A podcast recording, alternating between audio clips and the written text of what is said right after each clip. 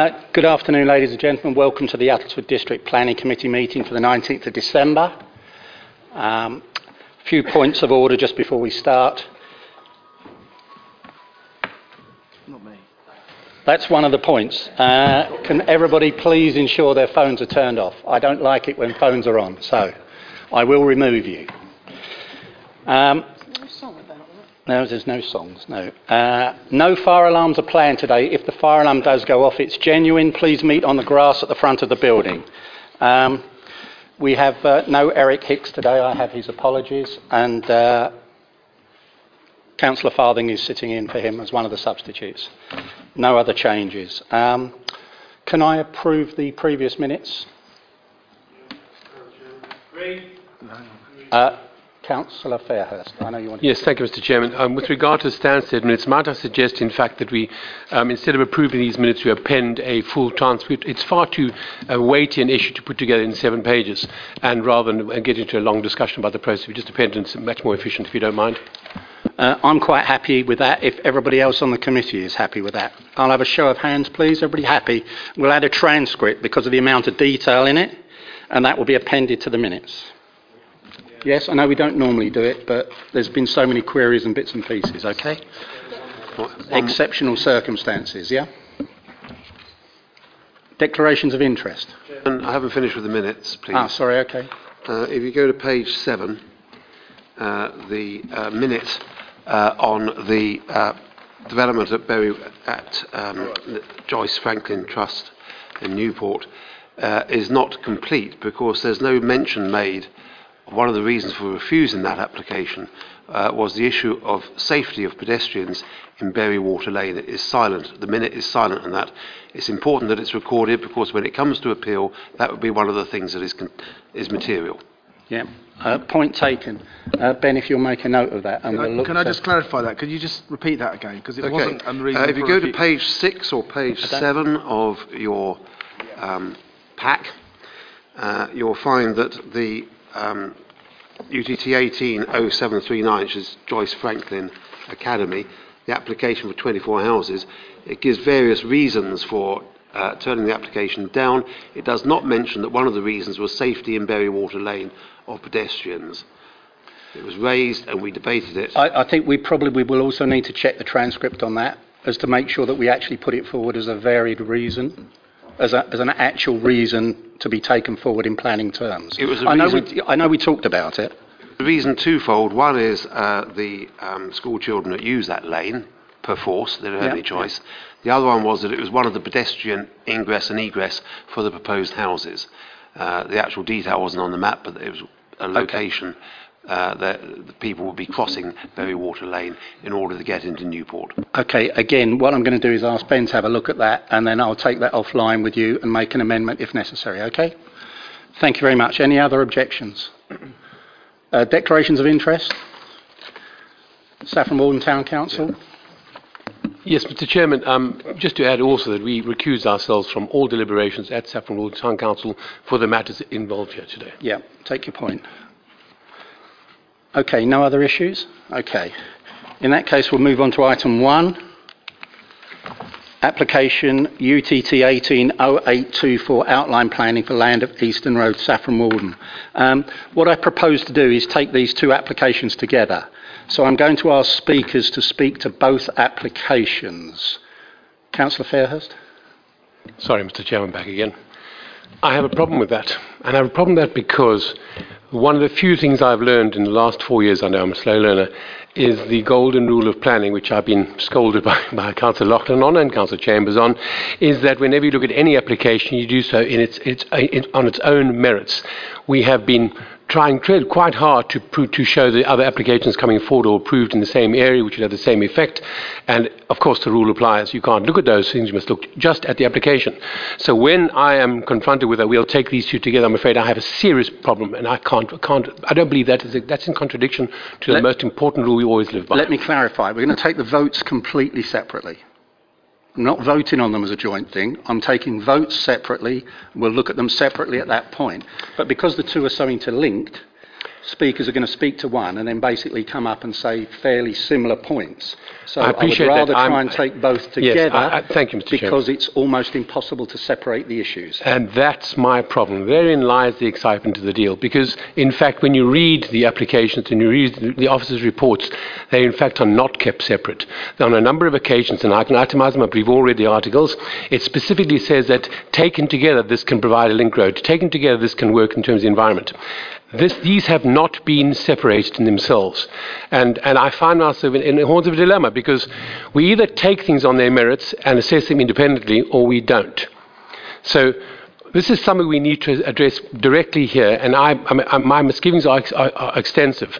If you're prepared to go ahead with the process, then I must uh, state an immediate objection on this process. Thank you. Do you see the difficulty in trying to separate them? Yeah?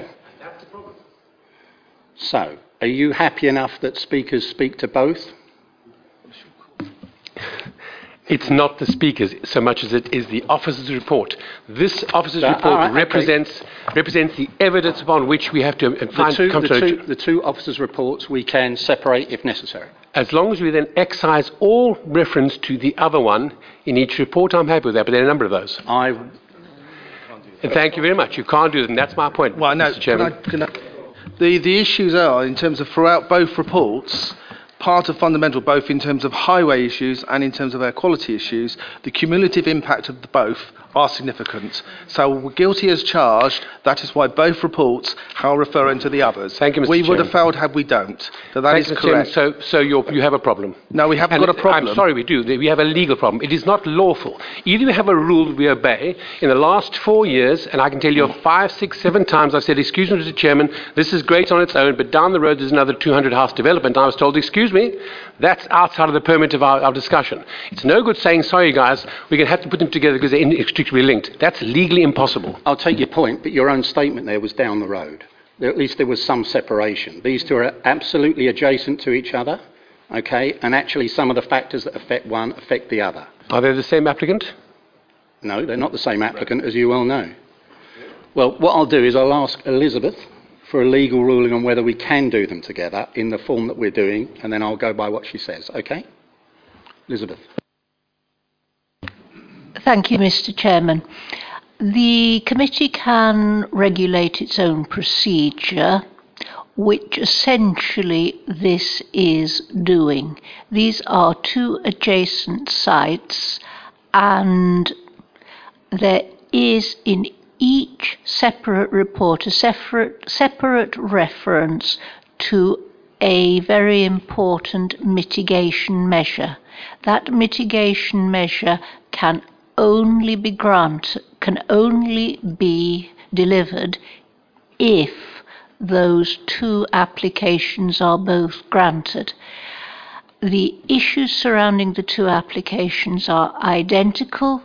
They are separate applicants, but they're adjacent sites and the mitigation measures for each site separately are not the same as the mitigation measures would be for the two sites together, and the mitigation measures for the two sites together are in a different order to the ones that would have to be placed in situ one application to stand and another to fall.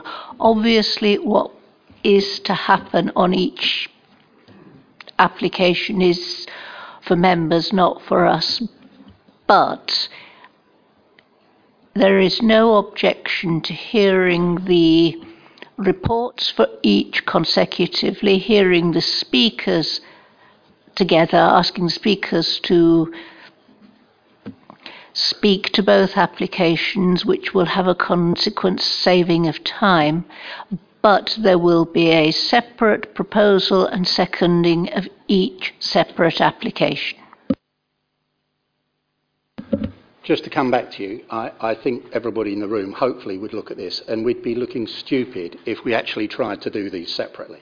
I, I, I understand what you're saying legally and we have to keep that separation. We will still be able to refuse one and approve the other, or vice versa, or decline both or approve both. That's still all on the table. But there's so many factors that are common to both. I think common sense ought to prevail, and we'll try and take it in that manner if that's okay. Mr. Chairman, I appreciate that common sense must prevail, um, and I applaud my learned friend for trying to explain this. But it is very simple. There are two applications, there are two applicants with two outcomes, and the difference is a question of number of houses. We have effectively said that when it suits us, when it's practical, when it's really too difficult not to do it, we'll amend our rules that we've held fast for the last four years. It is not once, it's not twice, it's not three times that it's been presented to me. I have been the villain in this, and I guarantee the council will talk about it. I've been the villain who said, let's look at the context, and I've been told this is the rule. We weren't told it was this Chamber's rule, we were told it's planning law. So now he's saying, but for the purpose of this meeting, because it's really difficult to separate things, we're going to really put them together. And as you know, because reading the article, it specifically says that if you don't take them together, it's almost impossible to find sustainability on either side. Boy, do you have a problem. So what I'm going to suggest is this. For common sense purposes, I have to accede to your request. You're, you're the chairman of the route. But please can I record my, my, my, my serious reservation on a legal point. My serious reservations, I believe I'm not the only one in the room who knows this, and I think it should be con- recorded, please. Thank you. no, your point will be noted, and I, and I, I get where you're coming from. But I think, think this one is almost impossible to separate. I, you know, not one rule for one and one for others, but I take your point. Okay. Council Lodge. I, I am still still conf- confused by this in that I, I endorse what uh, my colleague has said there in that if, if we look particularly at Burywater Lane, uh, uh, Whiteditch Lane in Newport, we were continually told with each successive application we have to ignore the other applications that are there. So I, I understand what uh, uh, Elizabeth Smith is saying that this is a procedural. She's saying this is a procedural point for this committee. So presumably then, for the other decisions, we could have invoked that same procedural point. So I'm presuming one, we have either been misled previously, or now we are invoking the procedural point and it is not a legal point. So can I have final confirmation that should this go to a judicial review, the council will have no problem in, in saying that this is procedural and not legal? Mr. Brown. Well, probably a legal point. Basically, the difference between these two applications and Burywater Lane is that the applications on Burywater Lane were brought successively. These applications come before you today. There is also a mitigation proposal that, in this case, can only be delivered if the two applications are heard together. Can I just pick um, up? Sorry, just sorry. Which way do you want to? Was going to say, I mean, using Burywater Lane as an example, we actually found against that application because the people around this circle here actually did take into consideration. Uh, absolutely, but we're doing exactly the same today. Mr. Brown. Uh, have, we have had very exceptional circumstances whereby, when we considered the three applications previously for Saffron Walden, we considered them in the same meeting. We actually had an extraordinary meeting for those Saffron Walden meetings in 2014. And back to your White Ditch Lane, is, is, is, is a very different level of development, but we had five reserved matters applications on the adjacent, one after the other. Obviously, logically, we considered those, they were presented as one and then individual votes and afterwards. So we ask, when that does happen and a procedure issue, when you're in this position again, you're quite entitled to raise that as an issue if the situation happens to you where you've got two sites that are quite clearly adjacent to each other and quite clearly have linkages. It will be impossible to present one without mentioning the other. And I do not want to contest, I think we would be criticised if we didn't do that because while you're discussing one case, you are logically going to mention the other case, or you could. And I do not want members to be constrained in their discussions by talking about one and not be able to mention the other one. Yeah, Mr. Chairman, I, I, I fully understand the practicalities of this. Um, and it seems to be coming down to the fact from um, Ms. Smith that because it's a, um, they are being considered at the same time, this is a different case from the other ones. I just want to make and have that final legal co- confirmation that that in itself is a material point in the legal process on here. Just for clarification. Elizabeth. It's a procedural rather than a legal issue, and there is nothing whatsoever to stop this committee regulating its own procedure. Okay. Ms Shoesmith, when you're ready. Thank you, Chairman. The application site is located southeast of Saffron Walden on the edge of the town. You can see, it's located here in red. The site covers an area of 7.9 hectares of agricultural land. Um, the site sits between um, existing residential development to the north and to the west, um, the kilns, which is located here, and the granite um, commercial um, sites, which are located down here. You have also the Lord Butler Leisure Centre, which is located opposite here. Um, adjacent uh, to the site, located here, is the adjacent scheme um, that we've been referring to, um, which is the second item on the committee agenda. This plan shows the application site um, in red, which forms part of uh, the scheme to be determined today. In blue, it shows the applicant's land ownership, which had f- previously formed part of the 2013 application.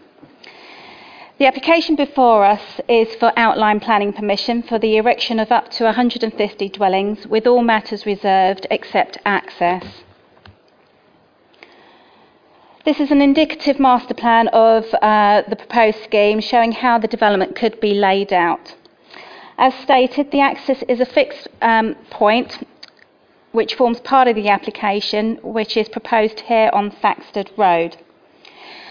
What's proposed as part of the scheme that it will be a signalised controlled junction um, to, tr- to control the traffic at both entering and leaving the site. Uh, there will be another plan which I'll show you shortly, which will show that in a bit more detail.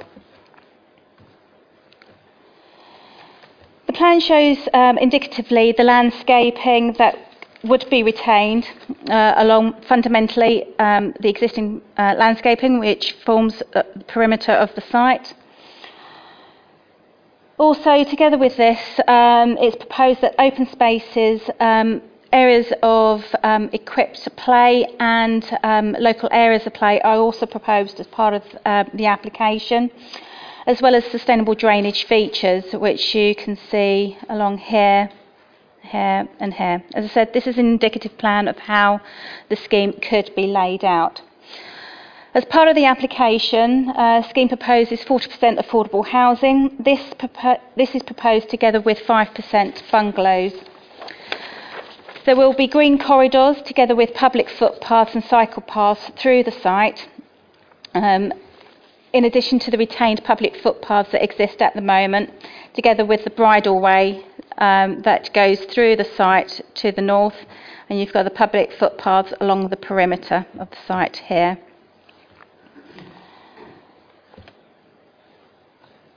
This is the uh, plan which shows what is proposed in terms of the signalised junction with Thaxted Road uh, that would lead into the site.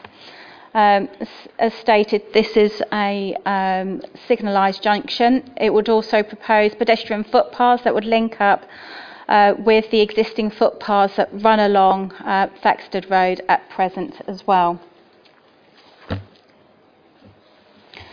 The committee report highlights the history of the site in terms of the previously refused application for 300 dwellings and a breakdown of the appeal inspector's findings on page 22 and 24 of the report. Also, within the report, consultation responses are highlighted on pages 27 to 39. It has been concluded within the assessment of the scheme that uh, there is a five year land supply shortage. The application site is an allocated site within the Regulation 19 Draft Local Plan as defined by Draft Policy SAF1 um, as referred to on pages 42 to 43 of the report. Therefore, it forms part of the five year land supply, um, which is uh, part of the proposed allocation site. Therefore, this is a material uh, consideration and carries some weight. The application site is economically, socially, and environmentally sustainable, as lo- outlined uh, within the NPPF. The loss of the agricultural land has been discussed in detail within the report, including the findings of the inspector's um, decision. And it has been concluded that, with regards to the current application, the sustainability of the development outweighs the harm um, in terms of the loss of the agricultural land. Whilst design is a reserved matter, the scheme would not be out of keeping with its surroundings based on its siting. With dwellings ranging between, um, its proposed dwellings will be range between two and two and a half stories in height. Um, these are proposed parameters for the scheme. Again, this is subject to reserved matters should the application be approved. The site is capable of meeting Essex, de- Essex design guidance in terms of garden sizes, back to back distances, and car parking standards, as discussed within the report. In terms of air quality, an air quality assessment has been submitted as part of the application and has been robustly assessed by independent consultants. It should be noted that further modelling has been undertaken based on 2017 data. The data which has been discussed within the report is 2016, which shows which is more conservative data, uh, where there has been an abnormal spike in the information as well. This is high, it highlights, um, based on the further modelling that's been carried out, that both sites are acceptable in isolation in terms of the impact upon air quality. It has been concluded um, that, the, that the, both sites, in conjunction, would be acceptable subject to the delivery of the spine road, which would provide um, AQMA benefits in accordance with policy. In terms of highway impact, again, the development was robustly assessed both in isolation and in conjunction with the neighbouring site by independent consultants. Members' attention is also drawn to paragraph 11.8 of the report, which highlights the need for the creation of the spine road, which would facilitate the dispersal of vehicle movements, both uh, the proposed schemes and for the adjacent Manor Oak site, uh, which Linden Homes are currently constructing at the moment. This would alleviate the appeal inspector's misgivings in terms of its delivery of the spine road, which has resulted in the previous application being refused. This has been discussed in great detail within the report itself. The highways consultant has concluded that the scheme on its own would not have a severe impact upon the highway network, which is uh, the measuring stick in terms of policy.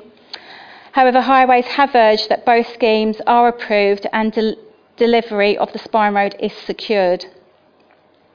The proposed mitigation for the development is highlighted in section I of the report in terms of both open space provision, community and sports facilities, highways, affordable housing, education, health, travel plans, which would be secured via a section 106 obligation should planning permission be granted. The report also highlights that there are no flood risk, landscape, or ecology issues which arise from the development. The proposed scheme as a whole is in accordance with policy. It is therefore recommended that the development is approved, subject to the conditions set out within the report. The Section 106 obligation highlighted on page 67 to 74, and the joint approval of the adjacent scheme uh, of the Engelman site, uh, UTT 17 slash 2832 OP. Thank you, Chairman. Uh, thank you, Mrs. Shoesmith. And we're going to move straight on to your second presentation now. Uh, for the sake of this meeting, uh, members, what we'll do is we'll refer to them as the Kia site and the Engelman site, just to clarify it. Okay? Just so that we're not doing it by site and UTT number and we know what we're talking about. Okay? When you're ready, Mrs. Shoesmith. Thank you, Chairman. The application site is located to the west of Shire Hill Industrial Estate. So the industrial estate is located here, and the application site is outlined in red. There is the Linden Homes Manor Oak site, which is currently under construction, which is located here. And um, the site itself is proposed to be an extension of this, with access taken from Radwinter Road and Shire Hill Industrial Estate. The application site covers an area of just over seven hectares. The application's for outline planning permission for up to 100 dwellings, with the provision of 0.9 hectares of land um, towards uh, the providing a two-form entry school, of which previously a single-form entry school was approved as part of the adjacent site to the north. All matters are reserved as part of the application except access, which is as stated to be taken from the Linden home site. Also, as part of the application, 40% affordable housing is also proposed. This slide shows the approved outline permission which was granted on the Linden Homes Manor Oak site to the north. This gives a um, illustration of the housing that's currently under construction at the moment. So far, uh, it's up to this level here where this part of the site has been developed. This illustrates also the housing in context with the a road, main route road, which is going through the site, the Shire Hill access here, and the proposed um, primary school, which is located here. It shows also the additional 0.9 hectares extension, which is now proposed as part of this application. So this application site covers this area along this part of the site, linking up, carrying through up to here. So the landscape forms the natural boundary of the application site itself. As you can see from the plan, this also shows the adjacent uh, care site, which is located here.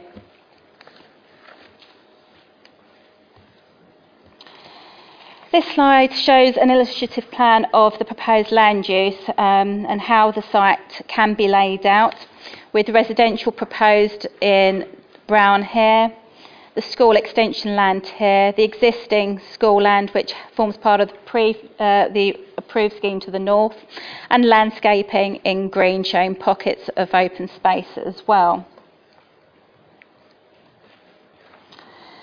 This shows an illustrative master plan again of what the scheme could look like in terms of its layout. Um, the site in itself, um, as said, is take, it goes through from um, Shire Hill Industrial Estate and um, links into the site. It shows permeability from the adjacent site here. Pedestrian access will be retained along the perimeters of the site, um, the bridleway which uh, runs along to the southern boundary. The committee report itself again highlights the history of the site on pages 80 to 84. The report also highlights uh, responses which have been received on 80, page 85 to, to 97. Again, it has been concluded that there is a shortage of a five year land supply the application site itself is not an allocated site which features within the draft local plan. The loss of agricultural land has been discussed in detail within the application. Again, in terms of the sustainability of the site, this outweighs the harm that's, uh, that would result from the loss of the land. Whilst design, again, is a reserved matter, again, it's not considered to be out of keeping based on the siting of the scheme Again, these dwellings which are proposed would um, be up to two stories in height itself. In terms of density, the site would be, uh, have a gross density of approximately 14.2 dwellings per hectare. Again, um, it's, the site's capable of meeting Essex design guides, gardens, sizes, back-to-back distances and car parking standards. Similarly to the other site, um, an air quality assessment has been submitted and again robustly assessed by independent consultants. Again, further modelling has um, occurred with this site again based on 2017 data, again highlighting that this site in isolation is acceptable. However, concluded that both sites in conjunction are only acceptable with the delivery of the spine road, which would lead to the AQMA benefits in accordance with policy. In highway terms, again, highway assessment has been undertaken and independently considered. Um, the scheme in itself would not have a severe impact upon the highway network. It, our highways have urged also that the schemes are both approved and the delivery of the spine road is secured. The proposed mitigation is highlighted again within the report in terms of um, open space, again, community sports facilities, highways, affordable housing, education, health, travel plans, again, proposed to be secured via Section 106 obligation should planning permission be granted. No other issues have arisen from the, uh, from the assessment of the scheme in terms of landscaping, ecology, or flood risks. Again, the scheme is therefore recommended for approval subject to the conditions outlined within the report and the Section 106 obligations highlighted on page 121 to 129 and joint approval of the adjacent scheme of the care site. Thank you, Chairman. Thank you, Mrs. Shoesmith. Okay, we have a number of speakers on these events, so I'm going to start with Councillor Barbara Light.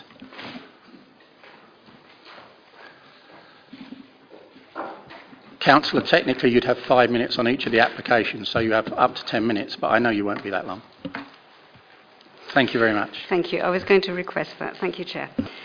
Okay, Mr. Chair, members of the committee, I'm speaking on behalf of the residents and the Town Council of Saffron Walden and intend to raise two issues on the lack of contributions for sports and recreation in these applications. But before I do so, I must respond to the statements made by Councillor Rolfe in today's local newspaper, which are related to Section 106 and to these two applications being considered today. Firstly, Debden Road traffic lights are not an important safety feature, and the Mount Pleasant Peaslands Road Borough Lane parking restrictions have not led to the easing of traffic congestion, nor to improved air quality, nor to the quality of life for local residents. These improvements were, of course, instituted with the sole purpose of enabling yet more traffic to pour onto these residential roads from the proposed Kier and Engelmann sites before you today. Secondly, joining these two applications to get enough one, Section 106 to build a link road to nowhere in the pretense that this would solve current traffic congestion is highly flawed. Let's not even mention preemptive agreements. However, let me now turn to sports and recreation. As you know, the UDC 2014 Open Spaces Strategy report identified a huge lack of open space, a lack of community facilities and of sports provision, particularly in Saffron Walden, where land is at a premium. The situation has got much worse since then, with ongoing development that are not matched by facilities. We need more community halls. We have hardly any accessible open space other than the Common and Bridge End Gardens, and most Saffron Walden sports clubs are forced to use facilities in neighbouring villages because of the lack of space in town. Both officer reports for these two applications imply that the lack of a current sports strategy means the district cannot assess sporting need. That has not stopped this committee requiring proper provision for community facilities previously. The second issue is on the subject of specific contributions towards recreation. Both officer reports state that it would be sensible for some form of contribution to be provided towards recreation, subject to the need being demonstrated by the Town Council and the amount to be agreed. The Neighbourhood Plan Coordinator from Saffron Walden has sent UDC the findings of a survey which clearly demonstrate a need for more recreational facilities, and the 2014 Open Spaces document shows a clear need. There has also been considerable correspondence between the town clerk and the UDC planning department on this matter, in which the town clerk has demonstrated need and also stated the amount required by their adopted policies. It is therefore inaccurate to suggest that the Town Council has failed to demonstrate need or to communicate properly. There is a clear need, and the more developments that are added to Saffron Walden, the more need there is a need. And the 24 sorry, the 2014 Open Spaces document provided a clear basis for assessing contributions which the Town Council has formally adopted. UDC officers managed to agree sports contributions on other developments, and I really cannot understand why they are now raising objections. Kier has even told the town council it is happy to make a contribution, and I urge you to insist on one. In light of these issues, I would ask the committee to reject the applications from Kier and Engelman, and certainly until UDC has quantified the contributions to be sought for community facilities and the Town Council has certainty that the Section 106 monies will be freely available to it and not limited by clauses that release the developer from its obligations. I believe that the committee cannot approve these applications now because they do not contain enough information on the Section 106 contributions towards sports and recreation. Furthermore, I would ask you, Mr. Chair, members of the committee, please stop trashing Saffron Walden. Stop allowing houses to be built using flawed and invented data and always building in the wrong places with no supporting infrastructure and insufficient evidence. Thank you. Uh, thank you, Councillor Light. Um, I'll take Councillor Gerard.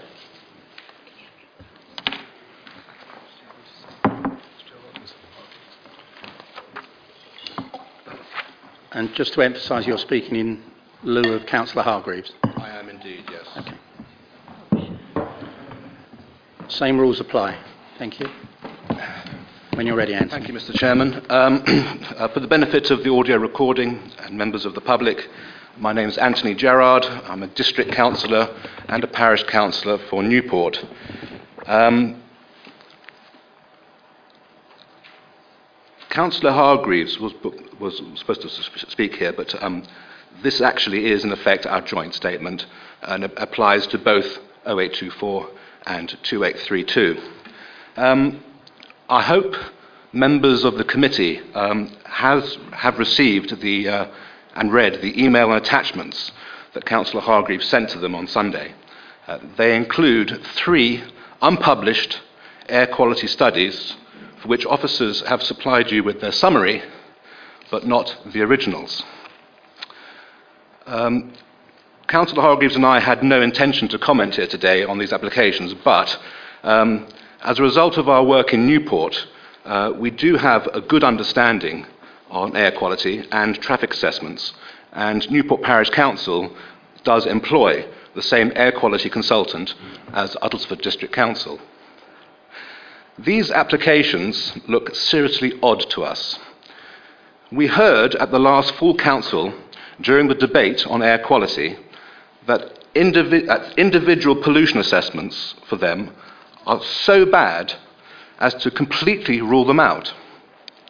So the question is what has suddenly changed? The answer is that for the review of the Link Road proposal, the air quality assessments are based on traffic data solely provided by Kier. The UDC consultant has had to use the traffic diversion assumptions supplied by the applicants. These are not assumptions from someone independent, such as Essex Highways. This data relating to the likely effects of the link road has not been independently assessed and produces improbable results. Having investigated the detail of other traffic assessments for Newport, we have witnessed how easy it is to fudge them. And the detail in the documents you were not supplied with says the percentage of driver behavioural change was based on someone's opinion. Now, moving on to the raw pollution data, the report has had to use the 2017 air pollution figures, which are those subject to less accurate national validation. This is because of the failure of UDC local validation equipment, the matter which full council voted on earlier this month to have corrected. And the air quality report comes with caveats. It says, because of the degree of uncertainty associated with the modelling, it recommends that the planning decision here today considers four material issues. Number one, the need to deliver further mitigation measures to reduce any possible res- uh, residual cumulative impacts within the AQMA, specifically at Canyon Street locations, which is pretty much the entire of Saffron Walden. In addition, number two, in addition to the link road proposed, it's recommended a low emission strategy is required to be implemented by both developments to further reduce the impacts of the proposals on local air quality, particularly at hotspot locations. Now, this strategy must address ways to reduce traffic emissions through a pack of selected measures with clear quantification of the annual NOx emission reductions to be achieved for each measure considered. The benefits on local air quality must be tangible and achieve significant improvements on hotspot locations within the Saffron Walden AQMA. This could include Section 106 contributions to highways and transport to reduce congestion through traffic management interventions. Issue number three the rerouting of heavy goods vehicles and traffic from the proposed mitigation road to sensitive areas within the AQMA is not advisable. It's recommended that HGV traffic is not restricted in the proposed link. So, to make this work, HGVs need to go through the estates. Point number four mitigation measures with clear quantification of emission reductions to be achieved. These applications do not provide, and indeed probably cannot provide, these further mitigation measures. Now, we have assumed from a high percentage of altered vehicle paths shown in the documents that the link road was a proper bypass around the south of Saffron Walden. And if you visualize a big sweep of road with roundabouts and, general, and a generous, safe layout, it turns out to be nothing of the sort and appears to be some sort of zigzag rat run through two housing estates with simple T junctions and not connecting round to the west of the town at all. It would go past many houses in both sites, fronting directly onto it and even in front of the intended site of a primary school. You may wish to consider whether it's compliant with environmental and sustainability policies and, to quote our chairman, common sense to deliberately suck a high volume of traffic, including HGVs, through two new housing estates and past a school. Essex Highways don't think so, and have said so twice. And neither did the local plan inspector in 2013. And neither does the Essex Design Guide, which is the preeminent rulebook for good practice throughout the country. All say that the, proposed internal cheap and nasty connecting up of estate roads is not acceptable in principle. And Essex say that not being a proper, proper full specification bypass it would not generate a huge change in behavior claimed by the applicant, which is the key to getting around the otherwise illegal air quality. Indeed, to prioritize pedestrian and cycle traffic as required by Gen 1 and the NPPF and the Essex Design Guide, it would require traffic calming measures.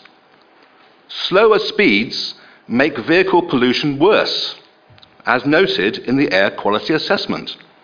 But this is not drawn to your attention in the officer's report.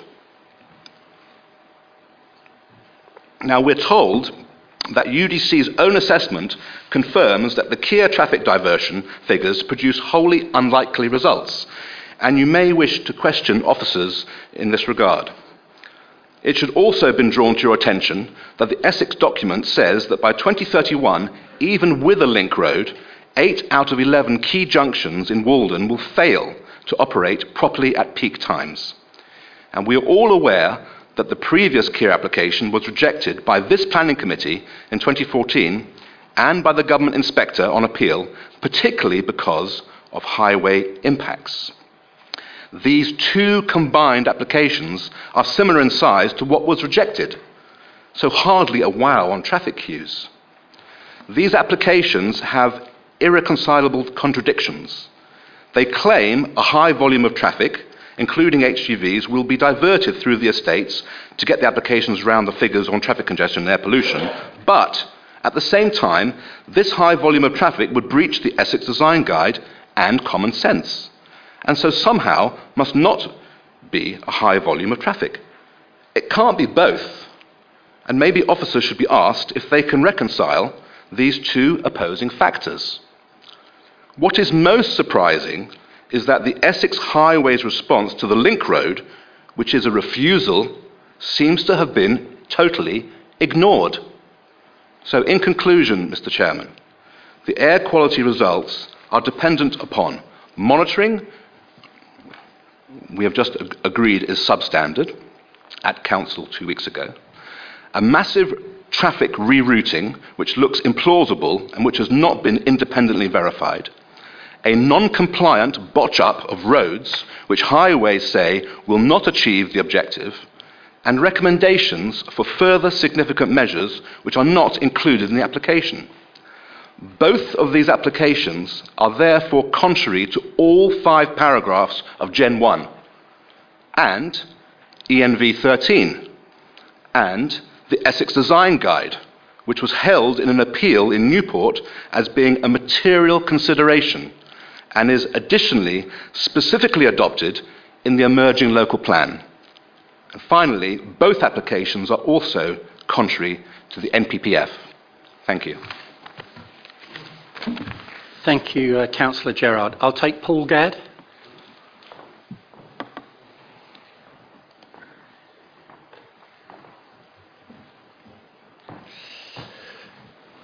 Uh, Mr. Gadd, you have six minutes. Thank you, Mr. Chairman. I hope I won't use them. Thank you. I want to talk about traffic as well.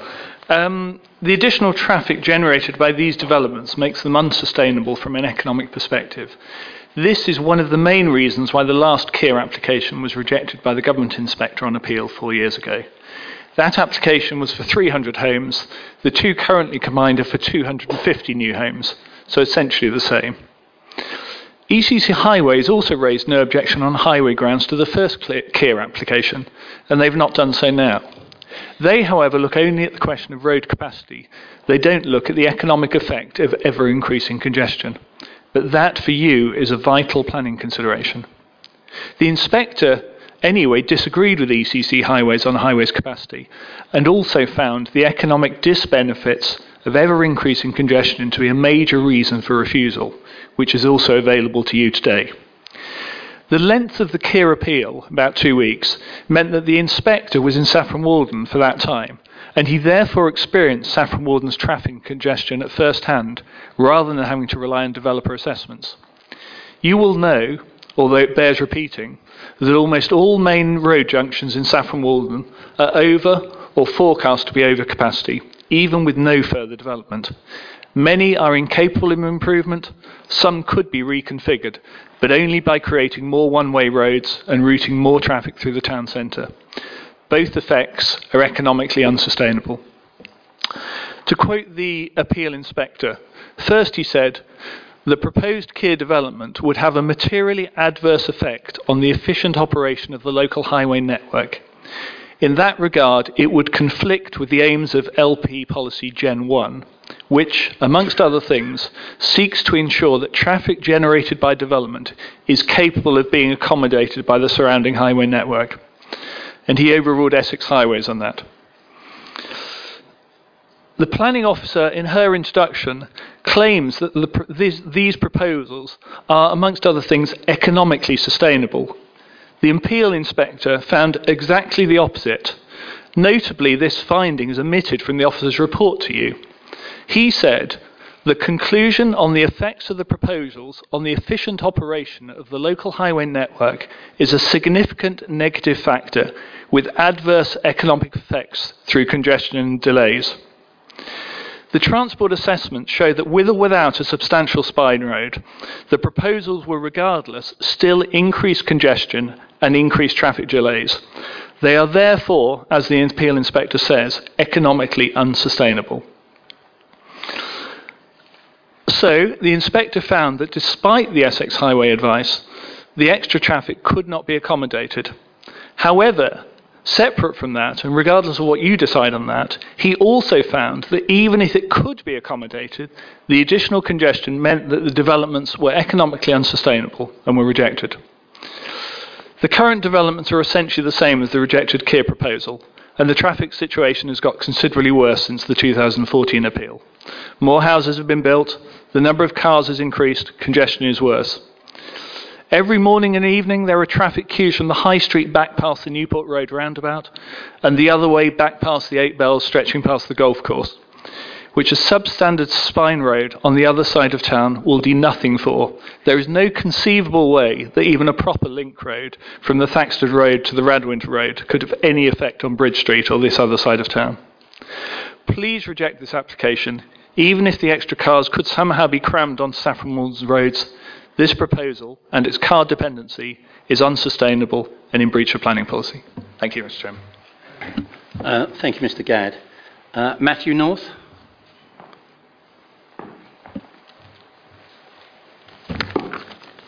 Thank you, Mr. Chairman. Matthew, you also have six minutes. Okay. This application reminds me of Brexit. In spite of incontrovertible evidence that the impacts will be overwhelmingly negative. Sorry?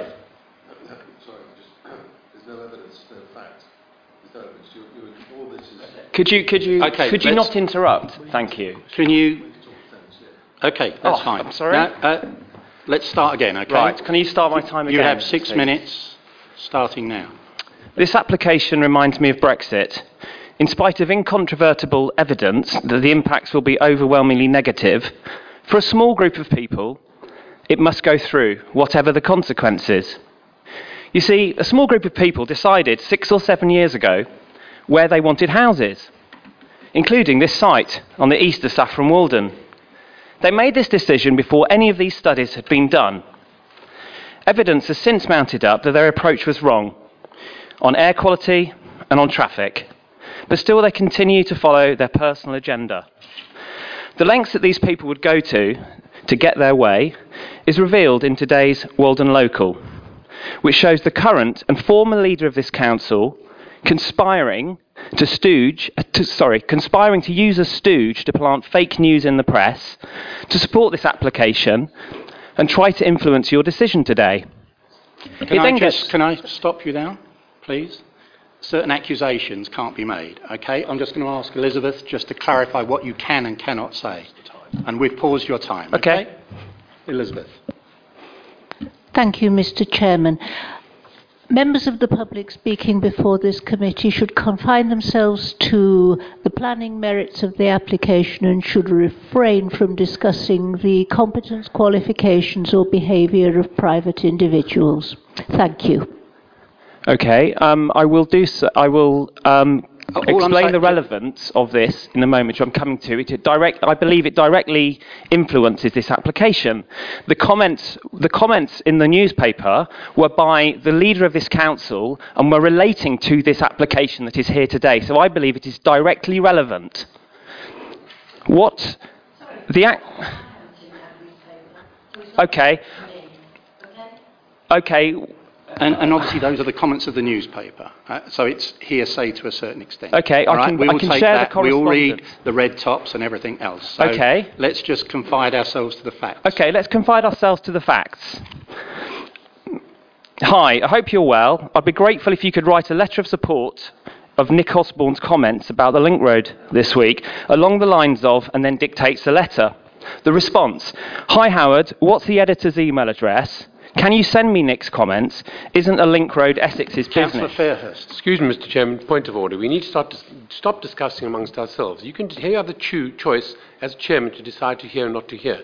But um, I don't think it's reasonable or, or fair for any of us to chirp. We haven't done so before. Can you please ask we have some sort of dis- discipline in this, in this committee? Uh, I wasn't aware that we'd got undisciplined, but uh, there you go. Okay. Okay. I so, so here is the correspondence referred to in today's newspaper. Hi, I hope you're well. I would be grateful if you could write a letter of support of Nick Osborne's comments about the link road this week. Something along the lines of, and then dictated a letter. The response from the resident was, Hi, Howard. What's the editor's email address? Can you send me Nick's comments? Isn't the link road Essex's business?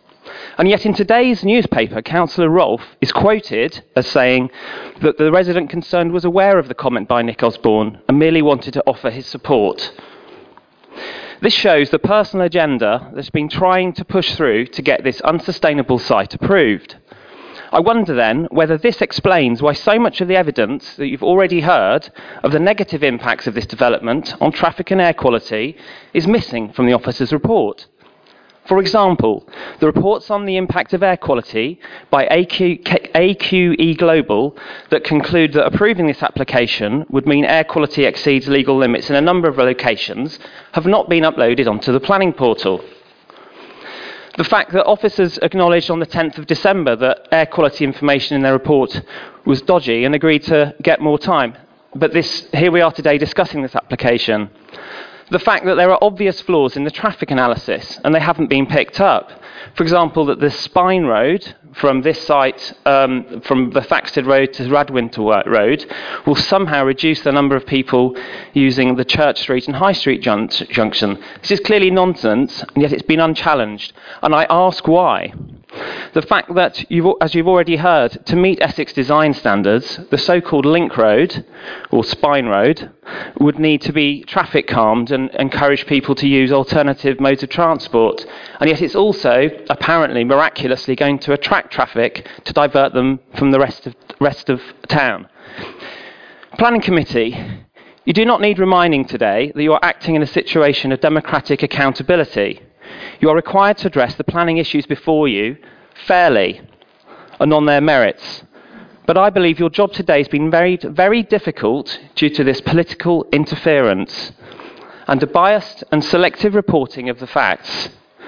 I urge you to rise above this and reject the application today on the basis of the negative merits on Saffron Walden, on air quality, on traffic congestion, and on failure to meet Essex design standards, contravening the requirement for sustainable development. Thank you, Chairman. Okay. Just for the purposes of this, I'm going to ask the committee to disregard everything related to the newspapers and general information. The facts are the facts, everything else is hearsay. Okay? And at this stage, I'm going to ask Councillor Rolfe to speak. Can I just say something before? And Mr. Brown's going to clarify one point. I think um, the Speaker has the absolute right to his view, but he has absolutely no right to infer that a politician would influence a professional officer's report. That is certainly not the case. The professional officer has a moral duty, as does other advisors of the council as well as the county council. They are professional officers, and political, to infer political inference is unacceptable.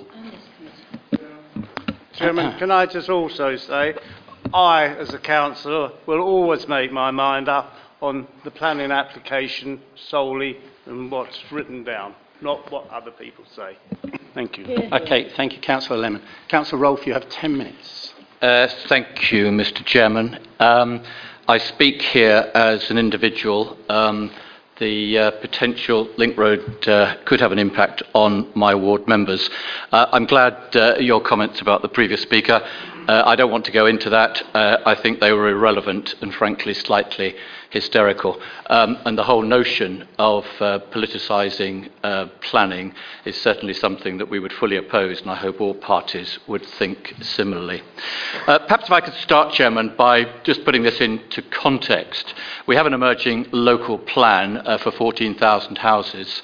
Uh, some of which have been built already, and of the further numbers, um, about 260 are allocated for Saffron Walden. Uh, of that number, 150 are the Kier application that you've heard today. So I think in the context of the size of Saffron Walden compared to um, what we need to do across the whole of Uttlesford, this is a particularly small percentage, one of the smallest. I'm very conscious that Saffron Walden's already had houses, but then so to be fair, have Elsenham, Newport, uh, um, Stansted, and, and so on. So the key point, um, uh, Mr. Chairman, is, as already indicated, that the Kier site is in the plan, and as previously noted, it is. Uh, it is half the size that was uh, rejected by the inspector, so a materially different uh, application. The second application for up to 100 homes uh, would enable a road, not, I uh, would suggest, a botch, as suggested, from Thaxted to Radwinter. Uh, roads. Um, and I draw the committee's attention to uh, section 9.16.1, which clarifies the position on highways and the support that Essex highways have for this road.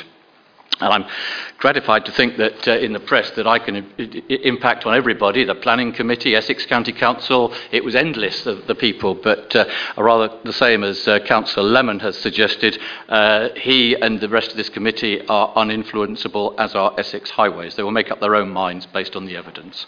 So um, it, it, it, it, it, it, it's, a, it's, a, it's, a link, it's an important link road uh, that would not only uh, reduce uh, the issue uh, at um, the traffic, uh, the Tha- Thaxted Radwinter Road traffic lights, but it would also prevent traffic going through Shire Hill, and there's an increasing evidence that this is a, is a big problem, and as um, Linden Homes builds out, will become an even bigger problem. I think we're all very aware of the parking and, and, and through traffic at Shire Hill, so very important aspect. But it's not just that, uh, uh, um, Chairman. It's also the fact that it facilitates a two-form entry school. Not required immediately, that's fair comment, but we're always accused of not planning ahead for educational provision. Here is an opportunity to have a two-form entry school ready for when it is required. The uh, further benefit, of course, is the other 106 uh, community benefits, and I'm very supportive of Councillor Light's point about provision of sport and recreation. I think we, we all share that ambition. As we know, there is a cross-party group uh, led by um, the um, Derek Jones, not the Councillor Jones, uh, and uh, we, we, we will continue to improve the uh, sporting facilities in Saffron Walden and obviously use um, developer contribution where we can. But with respect, that is not a refu- reason to refuse this application. Uh, there, there, there are indeed uh, other benefits uh, refer, referred to both um, applications. 40% affordable housing. We still have 1,000 people on our waiting list. Many of those are in Saffron Walden. So affordable housing is a, is a key issue. So then we come on to air quality. And um, I think it's very important that we distinguish between the individual reports for uh, each of the applications, which in themselves are important and suggest that there isn't a problem, to the cumulative impact uh, that includes uh, the link road. And uh, I draw your attention that uh, Air Quality Experts Global Limited, um, experts is in their title, but it's interesting that they are experts and probably like the rest of councillors who uh, are not as expert, uh, they, they were commissioned by Uttlesford District Council to undertake an air quality assessment of the cumulative impacts of the proposed developments, the two developments, I won't read them out, um, and, uh, and their conclusion, which again is in your report at uh, para 9.17.20, uh, is that uh, the cumulative effect of the link road uh, does not damage air quality. It, it, potentially, it might slightly improve it. So I think uh, this is an extremely important point. So, in summary, uh, Chairman, if I may, uh, I believe this is a positive application that could have benefit not just for my ward members but for the people of Saffron Walden as well. It will reduce congestion at whether it's the worst uh, spot in Saffron Walden, frankly, is immaterial, but the traffic, in fact, I, I remember at a previous campaign, pictures were taken at those traffic lights uh, in distinguishing it as a, an area of congestion. It is an area of congestion. Uh, so we reduce that. We gain a two form entry school, Chairman. Uh, we, we, we stop the traffic if we want to completely. We could restrict it to emergency vehicles, pedestrians, and cycle paths through Shire Hill.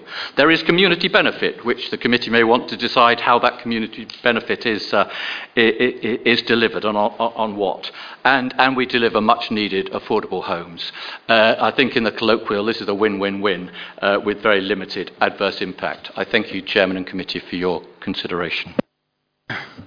Uh, thank you, Councillor Rolfe. Um, Dan Starr? Mr Starr, you have uh, three and three, six minutes. Uh, thank you. I won't need six. Uh, thank you, Chair and committee members. Um, you faced some difficult decisions today. Uh, you turned down Kier in 2014 for sound reasons that were also backed uh, by the planning inspector on appeal, which someone mentioned earlier. The reasons for the previous rejection still stand. In fact, they're far, far worse. Since 2014, nearly 600 more houses have been approved for the inaccessible east of Saffron Walden, putting many more cars into the cross-town traffic and pollution mix. It's not really about spine roads and link roads, it's about getting cars east-west across the town. Uh, Councillor Rolfe just mentioned improvements that traffic lights have put in. Actually, uh, regularly there are at least three or four hundred yards of traffic backed up those lights. Yesterday evening it was way past South Road and onto Peaslands Road. And actually, as I walked into the council offices today, there was another example of east-west traffic problems. The cars getting down the high street were backed up right past this office. So east-west traffic is the real problem, not moving the deck chairs around on the east, which this uh, link road proposes to do. Um, there has been uh, quite a bit of misinformation or, or, lack of understanding around these applications spread around in various places. Um, so I wanted to just uh, clear some of those things up and correct some of those things. People are getting stuck around the wheel about what's a link road, what's a spine road, what's a connector road, and people are getting confused. Um, one of the things that's been said is that these applications are needed to provide money for a road uh, to bypass the Thaxted road lights. Uh, this is untrue. The road was already approved, and those of you on the site visit this morning, I believe, drove down that road. Uh, that uh, bypasses the Thaxted Road lights. It's already paid for. It goes between uh, Thaxted Road and Radwinter Road via Shire Hill. Uh, even though it's not officially open yet, people do use it because it is connected both ways. It has been claimed that these applications are needed to build the much talked about Eastern Link Road, which has been talked about for uh, five or six years. Um, now it's been referred to as a spine road today. Uh, this actually isn't a link road. Um, the road in this application is no more than an estate road. It is not a link road. In fact, the Essex design guides say that uh, a state road shouldn't connect the states together to allow rat runs. Um, they should be more like clover leaves. Uh, Essex Highways said it cannot be a link road as it doesn't have the capacity. It's too twisty. It's got a number of junctions in it. It goes right through the housing estate past a school, which their design guides don't allow. Um, they uh, did have in the 2014 local plan a link road that approximately entered Radwinter Road where this one does and entered Thaxted Road where this one does, but it went a straight and direct route right over that farmhouse you see right in that picture there, without corners, without twists, and it was a big, fat, white road on which HGVs could pass. Uh, during the site visit this morning, you will have seen the stub of where that link road is intended to go up past where the school is. You can see it's not wide enough for two HGVs to pass. If you pass, it'll push HGVs down a residential road uh, passing on pavements potentially, particular over the number of junctions that are proposed in these schemes, past people's front doors, and past the primary school drop off zone. Saffron Walden needs a proper east west relief road outside of town, as recommended by Essex County Council, not this dangerous estate road. UDC has already earned more than £8 million in new homes bonus intended to be used for paying for infrastructure. They could have paid for an east west bypass by now. That £8 million is from the houses in Saffron Walden alone uh, since 2011. It's been claimed that these, without these applications, Shire Hill would become clogged up. Uh, that's a red herring. Unlike the estate road, this is a business estate designed with wide roads and a wide entrance and broad corners. It just needs traffic enforcement. The businesses have off street parking there. It's a much wider road than this estate road. Uh, and actually, um, that connection between Shire Hill and Radwinter Road was approved in 2014, and it wasn't conditional on any of these applications you see before you. It stands alone as a road that does its job. It's been said that these uh, applications will fix pollution, but UDC's own air quality study shows that it actually create 12 more unsafe illegal pollution hotspots. You haven't been given that report. All you have is an interpretation that magically says it'll all be okay. That isn't really credible. How can it be with over a thousand more cars, in fact 1,300 according to the Essex uh, number of cars per house guide, that will move from the east of town to the west of town since Kier was last rejected? 1,300 more cars. How can that remove all the ele- all of the pollution hotspots when it's just a road that goes from the east to the road to the east? It's It's been claimed by some that a new primary school will not be built without these homes. That's also untrue. That was already granted in 2014. Uh, the second application you have today does include an additional land grant to expand that school, although it's worth noting that may not be needed as Essex County Council has revised down their pupil numbers in the future due to a population decline. Um, given the prominence of these applications, one can only guess uh, at the uh, amount of noise and surrounding pressure internally at UDC uh, to get these recommended and approved. That would make you, that makes your job around the table here particularly difficult. Um, what's interesting is none of the discussion is around houses; it's around the infrastructure and the impact, uh, particularly around moving cars east-west through Saffron Walden. I'd ask, all I'd ask you this afternoon is you keep an open mind, you really probe and ask the evidence put in front of you and ask lots of questions, because it's a difficult decision you will reach. Uh, and I know there is pressure to get these approved as they are uh, draft local plan sites. But actually, the scheme with this link road uh, would be very poor for the town. Thank you very much. Thank you, Mr. Starr. Um, I'll take uh, Keith Eden, please.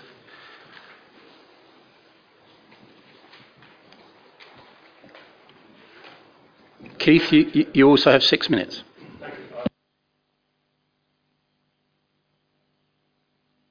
But there we are. Um, How's that? Um, yes, I speak uh, on behalf of the town council who have expressed reservations. Um, I'm in an unusual position because uh, I've sat on the town, town, council for 12 years, longer than anybody else in the room, and I did sit up there for eight years, so I've got some idea what goes on. Um, I, I, want to use the officer's document to, to draw my points out, um, and the first one is page 21. They're not paginated, but it's the 21st page. It's item 11.1. And this is the reference to two plans, uh, and I think we should be talking about four plans. In that, um, the 2005 plan is still our plan, uh, although we can all agree it's, it's seriously out of date, but it's a start point. Um, the 2014 plan is not unreasonably not talked about, but it's a reality. It happened and it failed.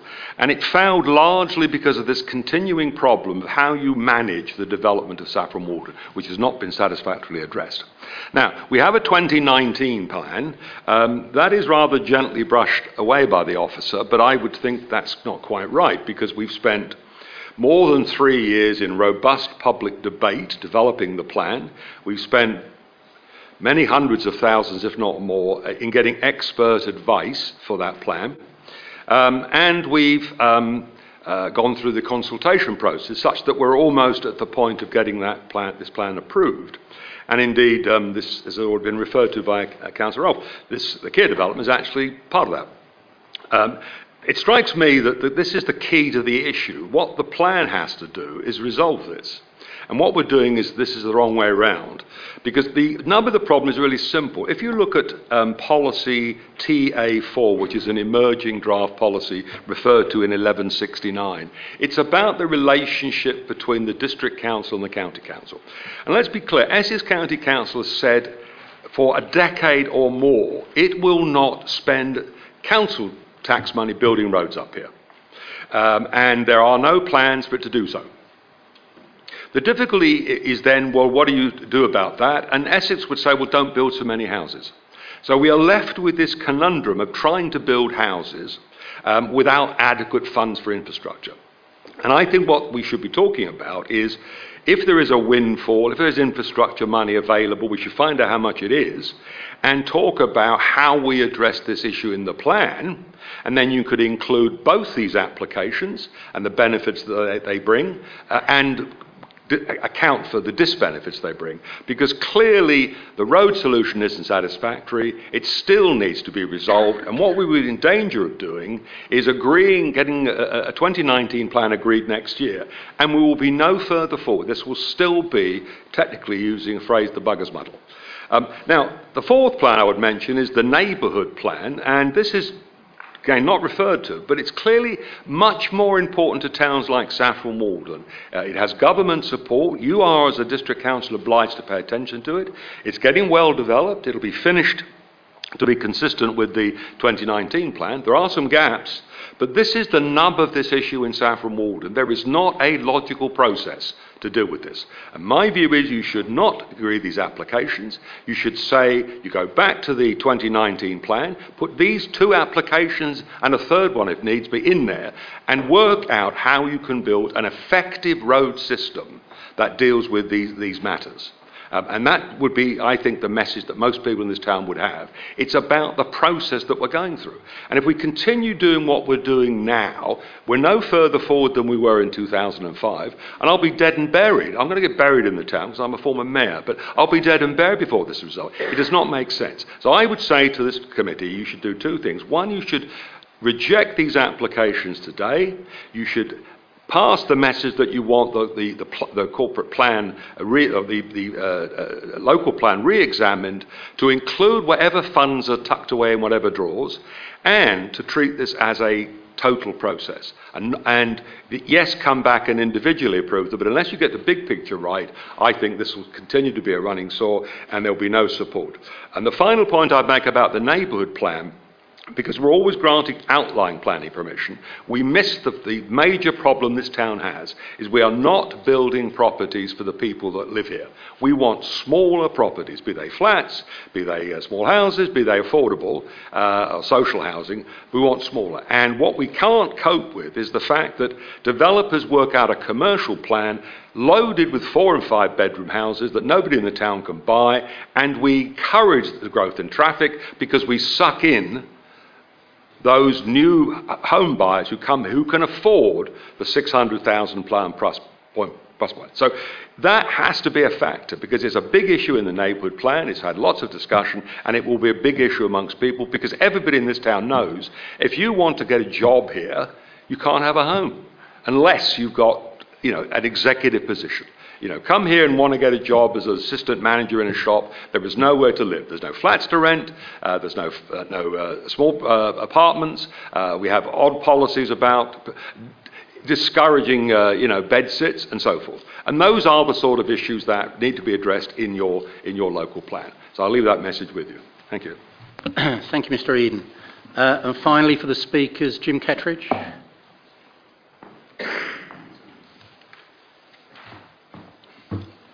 Then I'll take the two agents afterwards. Yes, thank you very much. You have six minutes, Jim. Chairman, I'll, I'll begin by um, saying to the committees, you, you, there's a lot of inf- disinformation about, disinformation, misinformation, and it is for you today to sort out the, uh, that that you believe and that that you don't. I think most of you know me and that I'm a, a, a lifelong Saffron Walden resident, born in Saffron Walden, spent a large part of my life working for the benefit of the town and its residents. In 1966, my wife and I and many other Saffron Walden couples were fortunate enough to acquire a new built home on a greenfield site off of Peaslands Road. I still live there today. Others were able to do the same off of Thaxted Road. Since that time, many more, many more much needed homes have been built in Saffron Walden on greenfield sites. In fact, Councillor Light lives in one. Has quality of life diminished, as some claim? I think not, which is why so many people want to live here. Try telling the residents in these homes today that they should not have been built. I just say that to put things into perspective. I remember only too well the histrionics and disruption that was promoted by a local political group led by the then Saffron Walden County Councillor, now a member of this planning committee, when the first Kier planning application was dealt with particularly around air pollution. Some of you were probably still on the committee at that time. I was going to make a comment about uh, vehicle emissions and the type of cars that people drive, but I'll, I'll leave that for the moment. It, it doesn't need expensive traffic surveys, only common sense to grasp that if you're sitting in a queue of traffic at the Thaxted Road junction with Radwinter Road, that a significant number of cars, possibly even the majority, turn right into Radwinter Road, and conversely, if in Radwinter Road a significant number turn left into Thaxted Road. If this number can be reduced by taking an alternative route from Thaxted Road to Radwinter Road, it not only improves traffic flow, thus reducing journey time, but must clearly improve emissions with fewer queuing vehicles. It should also be noted by the Planning Committee that so-called R4U have sought to frustrate practically every initiative proposed in Saffron Walden to improve traffic flow. Essex Highways now acknowledge the benefits of such an alternative route for vehicular traffic and support it and are saying to you today that you should not su- approve one of these without the other because the link road is so important. However, I trust that you have all noted, because been, again, you have to grasp this particular point. I trust you have all noted that air quality was not seen as a problem by the planning inspector at the appeal. In fact, he discounted it. An objector has com- commented that air pollution was a reason for refusal by the planning inspector. It was not so, and so, the and so misleading information in that respect is still rife. The loss of the playing fields that were part of the original application is to be mourned, especially as R4U have now complained, and they have done so here again today, that this application doesn't make enough open space provision. That makes me so cross because at the appeal, R4U activists, one of them on this committee and others sitting behind me, uh, actually told the planning inspector that there was no demand and no need for more public open space in Saffron Walden. That's a matter of record. No, it, it, it absolutely is. Please don't interrupt it. It is. Carry on, Mr. Ketteridge. Thank you. This site will produce 60 homes for families on Uttlesford's waiting list. The majority for rent via a housing association and some shared equity homes, enabling local families to get on the first rung of the housing ladder. Councillor Eden was just talking about homes for local people. Well, this home provides this, this, application provides 60 such homes for local people, either for rent, the majority for rent, some for uh, shared equity, uh, and, uh, and, uh, and I believe there are also provision for bungalows for disabled people. Please do not turn your back on young people who need homes in the town of their birth. Mr. Chairman, this site forms part of the emerging local plan and should get the support of your committee today. Otherwise, you have to go back and find 250 houses somewhere else. In terms of the Ingleman site, members of the committee have already heard what I've had to say about the benefits of the link road from Thaxted Road to Radwinter Road. However, some members of this committee may be unaware that it was the contention at the previous Kier planning appeal that a link road would never be completed because the site before you, that is the Ingleman site, would never come forward to complete such a road. They were willfully wrong then and proven wrong today because here is that application. It would be very wrong if this application is refused to cause all traffic from the Linden Homes development to have to use Radwinter Road and the very unsuitable access through Shire Hill Industrial Estate. Somebody, Mr. Starr, I think, has just referred to that. I suggest, members, that you try driving through there in the daytime, particularly when, vehicle, when people are going to work or going home. It is a nightmare. It should not be the only access to those sites. The Walden local newspaper uh, quotes uh, Town Council leader Paul Gadd as saying that a link road would make traffic flow worse. Such a contention is absurd and serves only to add to the misleading information that's promulgated from the outset, including the fact that the link road would never come about. He is quoted as saying Essex Highways say the link road shouldn't be built. Again, clearly not so because your papers um, say the opposite, your papers before you today. I'm really concerned about the process of this application and will watch carefully how the vote goes because although I heard a member say that they had withdrawn from uh, discussing these applications, at a Town Council Planning Committee on the 9th of November, uh, which made a recommendation to the Town Council full town council meeting, sorry, the full town council meeting on the 9th of October and the town council planning committee of 28th September, same councillor heard on the recording to be banging on the table in emphasis, said no, no, no, unequivocally no these councils should read their probity and planning rules in relation to predetermination. Point of order, Mr. Chairman. There's hearsay. Uh, you're wrapping up it's, now. It's a Mr. matter of record. Uh, it's, uh, it's, uh, it's, an, it's audio minuted, sir, Chairman. Uh, well, in that case, it's, it's not been heard by us, so it, Yeah, we'll, okay. we'll just take that point noted. Okay, you're wrapping up now, Mr. Ketteridge. Yes, I am. Thank this you. application is essential to complete the alternative route from the Thaxted Road to Radwinter Road and the necessary completion of the primary school site. Here also will be another 40 affordable homes, making it 100 homes in total for affordable housing on these two, sites for those local people who, Uttlesford, who, who are waiting for homes on the Uttlesford waiting list. Thank you, Chairman. Thank you, Mr. Ketteridge. Uh, I'm going to take the two agents now, starting with Mr. Ian Mitchell for the uh, Kier site. And I'll take Mr. Fairhurst first, if you'd like to take a seat. Councillor Fairhurst. I'd like to think that the chairman will make the same admi- admission as they had the last time for this political outburst, which is Absolutely. completely unacceptable. Absolutely agree. Okay. When you're ready, Mr. Mitchell, you have um, too long, unfortunately. But I know you won't take that amount of time. when you're ready. Thank you. Uh, members of the committee will be aware that the site to which this application relates is allocated for development within the Council's Regulation 19 local plan under policy SAF 1. That plan has been approved by several council committees and by full council. It follows, therefore, that the site is sustainable and the principle of developing it is supported by the council. Policy SAF 1 sets out a number of site specific development requirements, and we have been careful to ensure that our application meets them all.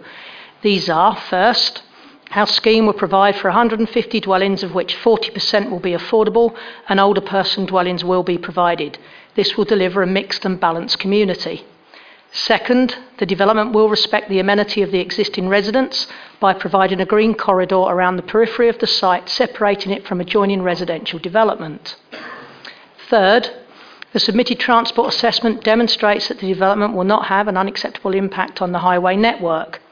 Essex Highways have advised that the proposal would not be detrimental to highway safety and capacity. From a highway and transportation perspective, the impact of the proposal is acceptable. Fourth, the submitted air quality assessment demonstrates that the proposed development will not unacceptably impact on the Saffron Walden AQMA. This council appointed Global to review our assessment, and Global has confirmed that this is the case. Global have further advised that there would be a betterment to air quality in certain key locations if a link road is provided between Thaxted Road and Radwinter Road. Fifth, in terms of ecology and landscape, there will be no unacceptable impact and no objections have been raised by statutory consultees. Sixth, the application is accompanied by a development framework plan that sets out the broad parameters of the development proposal. Significantly more detail will be prov- provided as part of a reserve matters submission should outline permission be granted.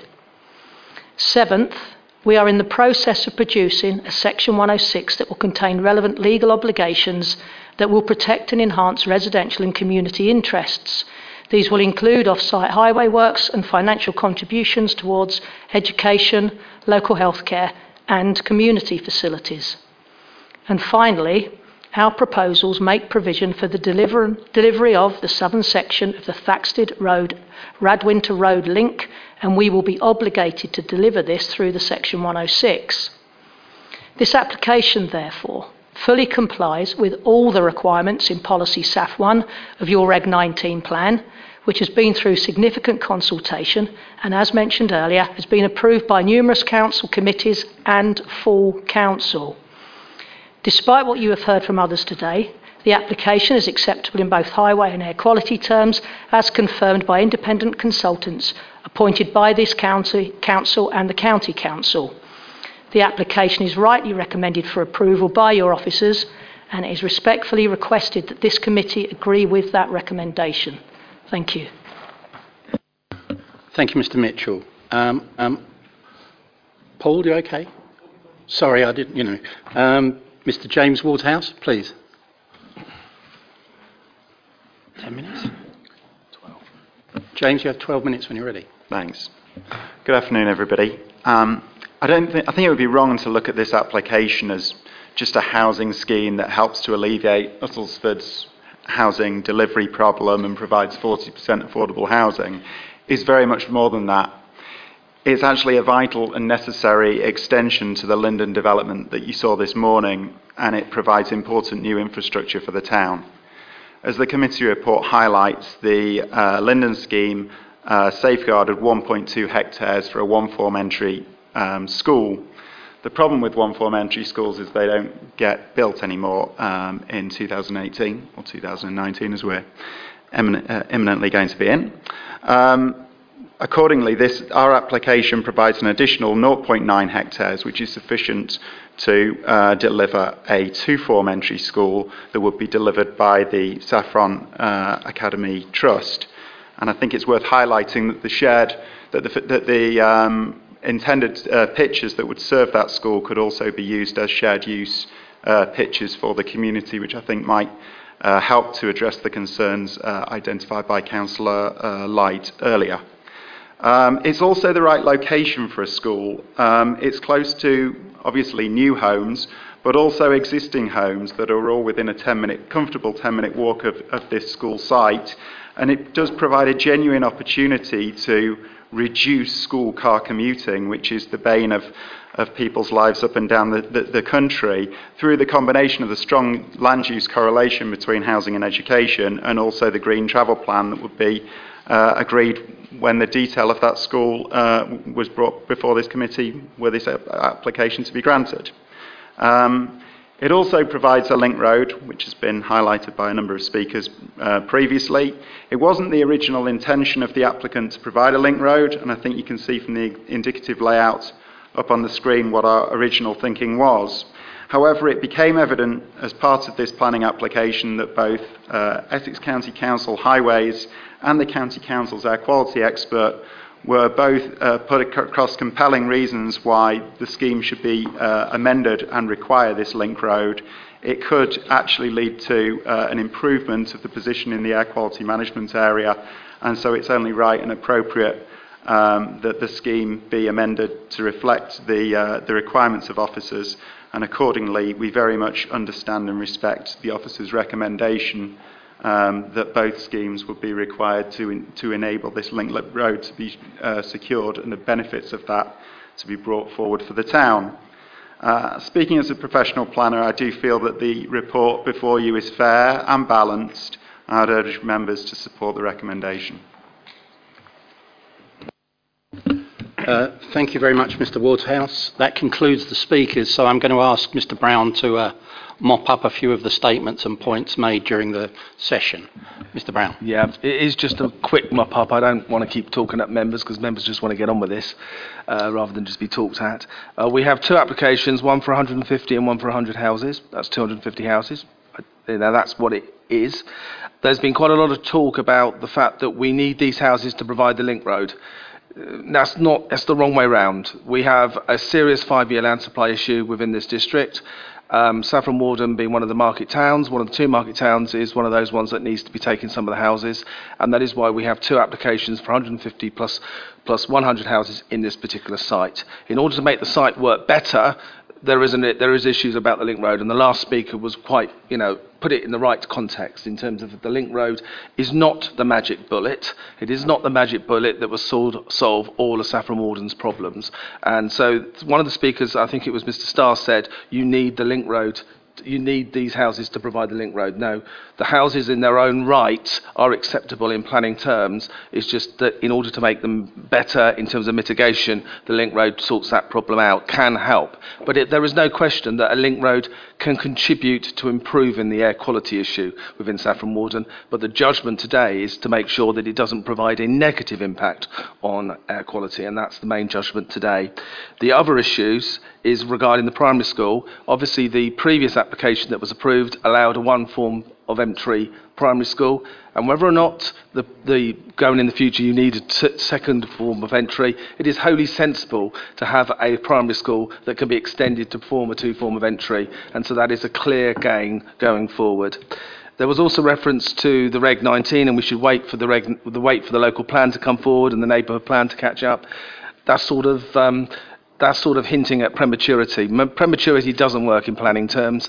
Unfortunately, we do have a local plan process and a neighbourhood plan process over there, and we do have a development management process here where we do need to cover applications. Refusing an application because it's premature clearly won't hold any water in terms of the appeal process going forward.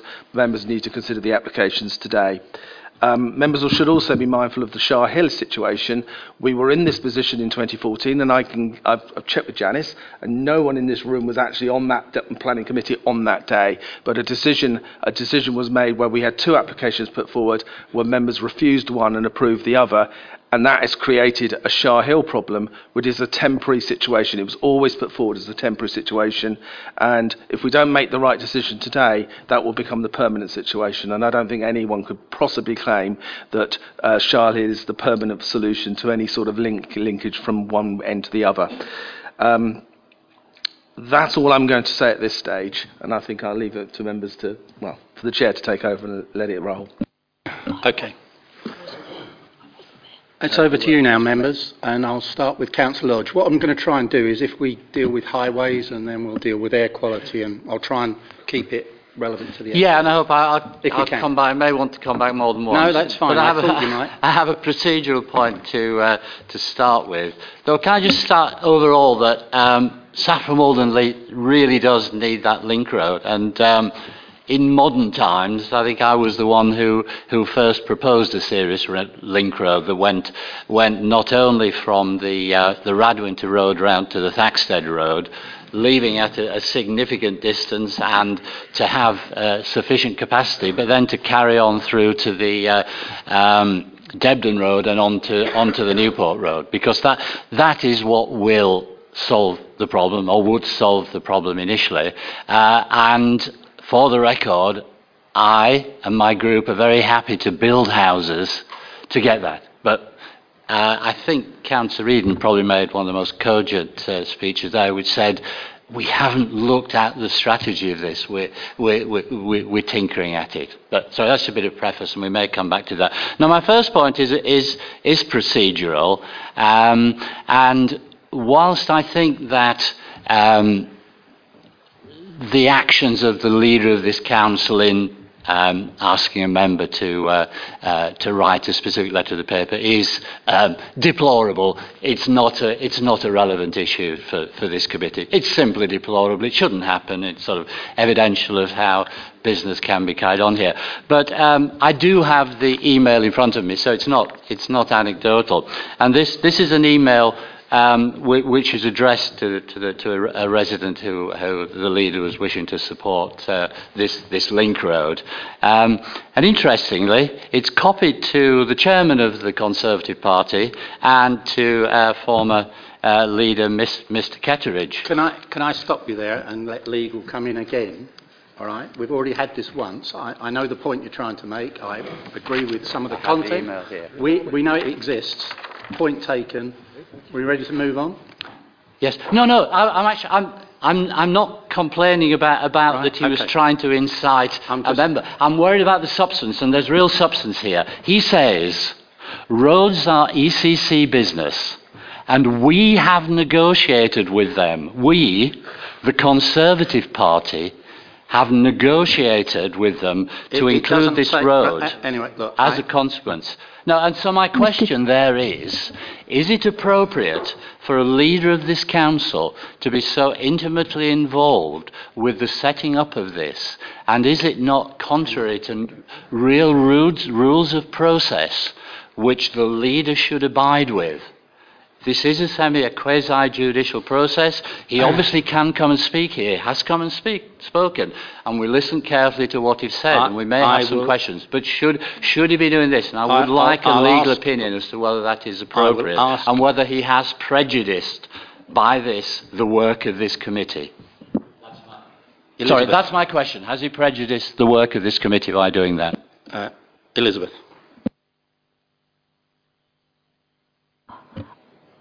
Essentially, ladies and gentlemen, the position is that the council as a body corporate is separate and distinct from the members from time to time.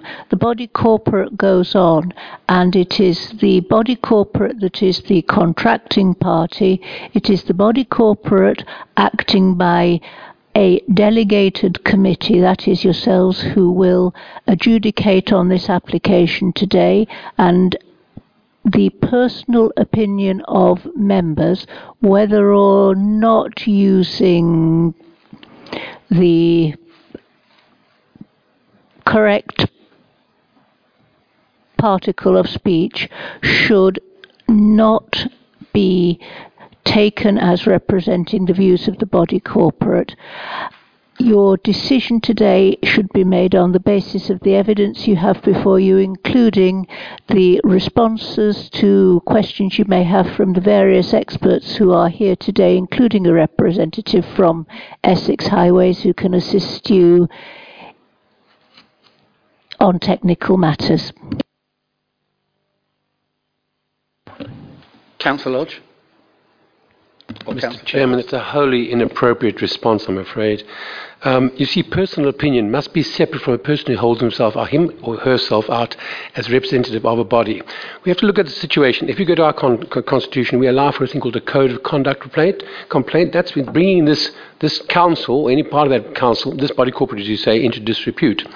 There is an essential understanding among people out there that we all represent the council.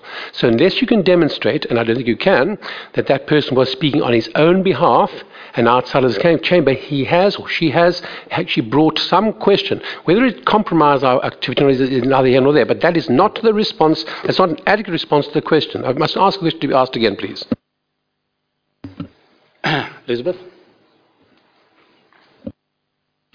The point remains that the decision is made by the council as a body corporate, acting by its properly delegated committees and subcommittees. A personal opinion is a personal opinion, and if the wrong speech participle is used accidentally, and sadly, it is only too easy for individuals to use the royal we. They are only expressing a personal opinion. By extension, Mr. Chairman, then we've, we've completely walked away from any con- context of co- Code of Conduct complaint. Therefore, we are immune from any action at Code of Conduct Standards Bureau because what you said now is anybody can say what they like, they're immune from, from, from any kind of question. I suggest that that is in, inaccurate. I must question the law on that. That's not correct. I consider this debate irrelevant. Essentially, what members need to decide upon today is the application before them on the basis of the evidence before them. That includes the report, the background papers which are available for inspection on the website, and the responses to questions of the experts who are present today. Extracurricular remarks in the local press and elsewhere are not to be taken into account in your deliberations today, just the evidence that is properly before you. Thank you. Right, well, we have an application in front of us. We have all the written detail, and the officer has presented it. And I would like to return to it, please. Um, I'd like to return to the air quality issue. There's a lot of information in there the reviews, the outcomes, the mitigation.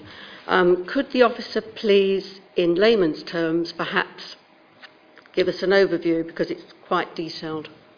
Thank you. If I can refer to our consultant, who'll be able to do it a bit better than what I can. Good afternoon. I was commissioned to undertake the cumulative assessment of the two planning applications we have before us today.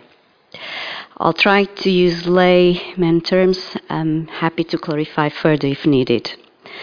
So, the cumulative assessment has um, taken into consideration uh, estimated traffic data using a proposed mitigation measure, the so called uh, link road using those information, those data sets, there are no impacts on sensitive areas within the air quality management area of Saffron Walden. Um, I, I don't know if you want any more detail, less detail, but in a nutshell, this is the work undertaken using a advanced dispersion model and using monitoring data to validate the model results. We um, ascertained the impacts of the cumulative assessment as negligible within the air quality management area. Councillor Lemon? Uh, well, I'll let Councillor Wells come back and then I'll take yours. Yes, sorry. I, is it possible you can show us on an aerial map where the link road is in relation to the sites? Or is that not possible? Would it be possible to show? I can uh, show. I can show you this map, which is the um, outline application map for the Linden Home site, which shows all three sites in context within each other. So this is the um, road which was approved as part of the Linden Home scheme. Sorry. So they can see please. Okay. So this is the road here that was approved as part of the Linden Home site that goes through the site from Radwinter Road up to the shared boundary with the current Engelman application site for up to 100 houses. That's, that road itself is 6.75 metres in width and has been designed to be capable of taking um, buses along that road itself. So it's the widest and the, the core road that goes through that site. The site, uh, the Engelman site here is, as I said, this plot of land that comes here. This line shows an indicative line of how the link road could join the current Linden Home site through the Engelman land and to join up with the Kier site, which is located here. As you can appreciate, both the two applications are outline applications. Therefore, all matters are reserved apart from access points into the site. Details in terms of this link road um, and ensuring that it's um, it connects from one part of the site to the other part of the site and that it's of um, a particular suitable size to match through uh, with the Linden Home site. That is a reserved matter uh, should the applications be approved. Um, but this shows, as I said, um, how um, the road could join through all three sites in themselves. Councillor Lemon and then Councillor Ryles. Thank you, Chair. Just a question for our pollution experts. We, we hear a lot about pollution, and we all realise more cars at the moment mean probably a little more pollution, one way or the other. But do the experts take into account that in the next 30 years, diesel and petrol engines are going to be phased out, and we will have cleaner electric cars? Now, I'm always told when you're on a planning committee and looking at plans, you should look ahead. Now, do you take this into account that in 30 years' time there won't be so many diesel cars and, and petrol cars on the road? And what would the result of pollution be then? Thank you. Thank you. Yes, we do. Uh, publishes on a yearly basis um, predictions into the future. So, on a year by year basis, we have declining backgrounds and declining vehicle emissions to account for the fleet penetration of less diesel cars, less petrol cars, and a higher percentage of electric vehicles and other um, combinations could be hybrid um, and, and other cleaner technologies using gas and, and, and so on. So, the answer to that is yes just come back. So in 40 years' time, there will be less pollution from diesel cars and petrol cars? I, I would love to think so. We only have data up to uh, 2029, uh, 2030, uh, but uh, I'm to expect that. Councillor Ryles.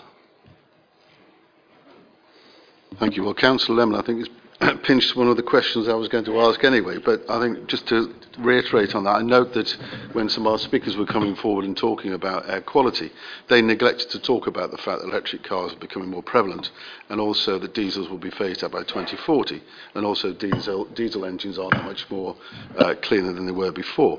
And I note that in this development there are electrical charging points on some of the uh, carports and uh, the garages, etc. So, and all, there are, sorry, the charging for the homes and also, in, I think, in some of the car parking. So um, I'm disappointed some of that hasn't come through when we've heard all of these speakers mentioning how you know how doom and gloom everything's going to be, even though we don't know what the future holds. Um, but moving on from that, so I, I'm a bit more relaxed about the um, emissions side of things. Um, but also, uh, can I come back to you, Maria, please? When you, I know we, this is still a reserved matter, but the way that that road sweeps, the, uh, the, the link road or whatever, it comes sweeps, it, it, it sweeps down. It's a particular width, six and a half meters or whatever. It comes across and then it comes down to the top of the Engelman um, sort of development. Yeah. Um, is the likelihood? We can't see how that meets up with Thaxted Road, Road, but is it likely that that's going to be a sweeping, continuous road down to the um, to, to, to the Thaxted Road? Those details we don't have. Again, it's a reserved matter, but as part of the reserved matters, that will be ensured that it's a suitable road to cater for the schemes in itself and that it's suitable in highway terms. Okay, because I think some of the um, some of my other colleagues or other councillors mentioned they thought there was an awful lot of T junctions um, uh, on this road, and I, I, I don't think I saw any from what you've just shown me. So there wasn't. I think, I think there's there one. are. There's one on the Kier. That's that's one of the reasons for me asking this question. So, because obviously, if we want to, we can't make it a bypass, but if we want to make it a su- successful link road, we want to take out as many of these T junctions. But this is still a, a work in process. That that bit, isn't it? So, okay. Um, and finally, just at the moment, all the HGV traffic, the, the existing HGV traffic at the moment, I presume, because the, the way it's been phrased by some of the speakers is that um, this is going to increase all the HGV traffic going through this link road. But surely, isn't it coming down Radwinter Road at the moment, bulging up in the centre of town, polluting everywhere down there, and then coming back out? Is that where it is at the moment? Is that where the traffic flows, HGV vehicles at the moment?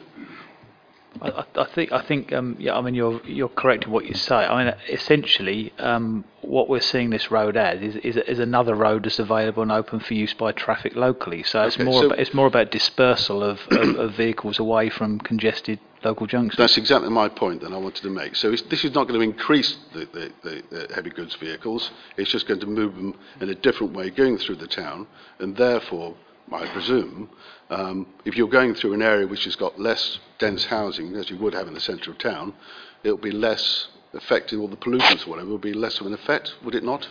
Maybe a leading question, but I think there's less houses going out in this link road than there are the, the traffic going through the centre of town. Certainly, yeah. The dispersal of traffic, I think, will will Well, essentially mitigate. ma- will- We'll yeah. do a bit of mitigation. It will. Okay, that's all. My question I've asked. Councillor Freeman and then Councillor Fairhurst, then Councillor Lemon. Yes, thank you, Chairman. Um, point of uh, data, really, in the first instance. On page 101 of uh, the report, section 11.21, um, it states the emerging draft local plan policy SP2 states development will be distribution primarily to the major towns such as Saffron Walden and then towards key villages. Um, that is incorrect. I hope it's incorrect Of course, there are these things called garden settlements, which are supposed to take somewhere in the region of 5,000 up towards Great Chesterford uh, and uh, 10,000 around Easton Park. And that's what it says here, and it's just incorrect. Uh, I hope it's incorrect anyway. Uh, what's happened to the garden settlements there? That's a question for you guys to ponder. I don't necessarily need an answer at this point. Um, but I, I would fundamentally point out that three new housing estates do not make a link road. And it's fundamentally against common sense policy, anything you'd like, to say we'll build three housing estates in a straight line, one after another, which is essentially what you got here. Perhaps we can go back uh, to the map which shows um, uh, the. That's, it, that's a good one, that's a good one, thank you. Uh, you're gonna, you've got one being built out at the moment. We did a site visit this morning, which was surrealist to say the least. We nearly lost one of our members in the balancing pond down the bottom there. Um, and we, uh, the Engelman land we didn't really go on to, but we did go and explore the Shire, the Kier land off to the extreme bottom right. Uh, we're building three new estates, uh, and it will provide a rat run, basically, uh, for traffic if it cares to go that way. And by the way, it'll be a rat run for the largest trucks that we're allowed to use, if they want to use it. And I think that's a fundamentally bad principle. You don't build new estates on the basis of alleviating a traffic problem. All over the country, Chairman, you will find housing estates uh, which have been sealed off. They've been turned into cul-de-sacs. I can take you to several all over the place. It's not hard to find. Ones that I used to drive through 20 years ago. And now they've been blocked off into hammerheads. Uh, you can walk through them, you can cycle through them, but you cannot drive a vehicle through them. And the reason why is that they're very bad news to the people that live there. And yet here we are, we're going to go and build three. We're building one already, uh, and we're going to build two more. That's what this today is all about, uh, largely. Uh, we're going to solve sort of a traffic problem by building three new estates and a school, uh, and we're going to put the traffic past uh, the houses and past the school. That beggars belief. It makes no sense, especially when you look at what happens in other planning authorities and other highway authorities where they seal off housing estates to stop the permeability of them.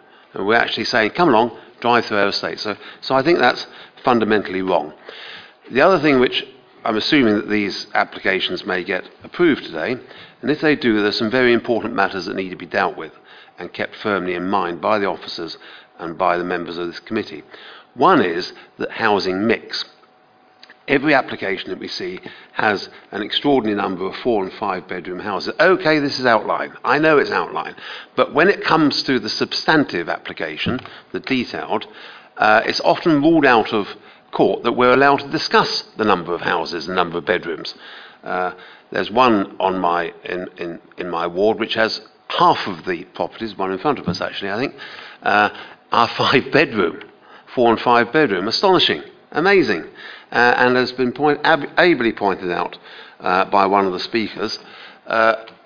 This is not for local people. These are for people who can afford to move here and buy five bedroom houses in sunny Saffron Walden. It's not of benefit to the local community. Okay, there's 40% affordable, but the affordables are very much in inverted commas. Still very hard for anybody to buy these. So we need to be able to consider, we need that undertaking here, we need to properly consider issues like the number of bedrooms uh, at the detailed stage, the next stage of these planning applications. I don't think we do that satisfactorily. We let the public down by failing to do it satisfactorily. Now, I'm hoping that this particular chairman will be more accommodating on that matter. When the Linden Homes came before us, I attempted to change the layout because having uh, um, a spine road that goes straight past the school was a very dumb thing to do, in my view. Uh, and it was ruled, no, no, we're not here to talk about that. In fact, we didn't seem to be here to talk about anything. So I hope that when it comes to substantive, uh, we will deal with this properly. The other thing is concerning air quality. Uh, it's a very complicated matter, as we all know. Uh, I think the analysis, as far as one can tell, has been thorough and accurate. But the point about any science is it's only as good as the data.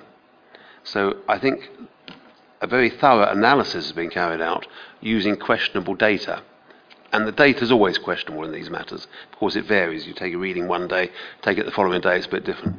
Uh, but it's based, the significant part of it seems to be based on the Kier air quality data, and it seems to be a tradition of ours that we accept the applicant's data as being immutable and correct. And the point is, they'll obviously choose the best data sets that they can for their case. They're not truly independent, so it may be a very sound analysis, but it's not on sound data, in my opinion. It's robust, but it's based upon, it's rather like the wonderful house that's built upon foundations of sand, Chairman. It's, it's not a good basis upon which to proceed. Uh, there's various other issues on here, but essentially, uh, I, I, would like to say, and I, hopefully I can come back later on if necessary, but stringing three housing estates together does not solve a traffic problem. And it's a very bad way of doing it. It's an absurd way of doing it, in fact.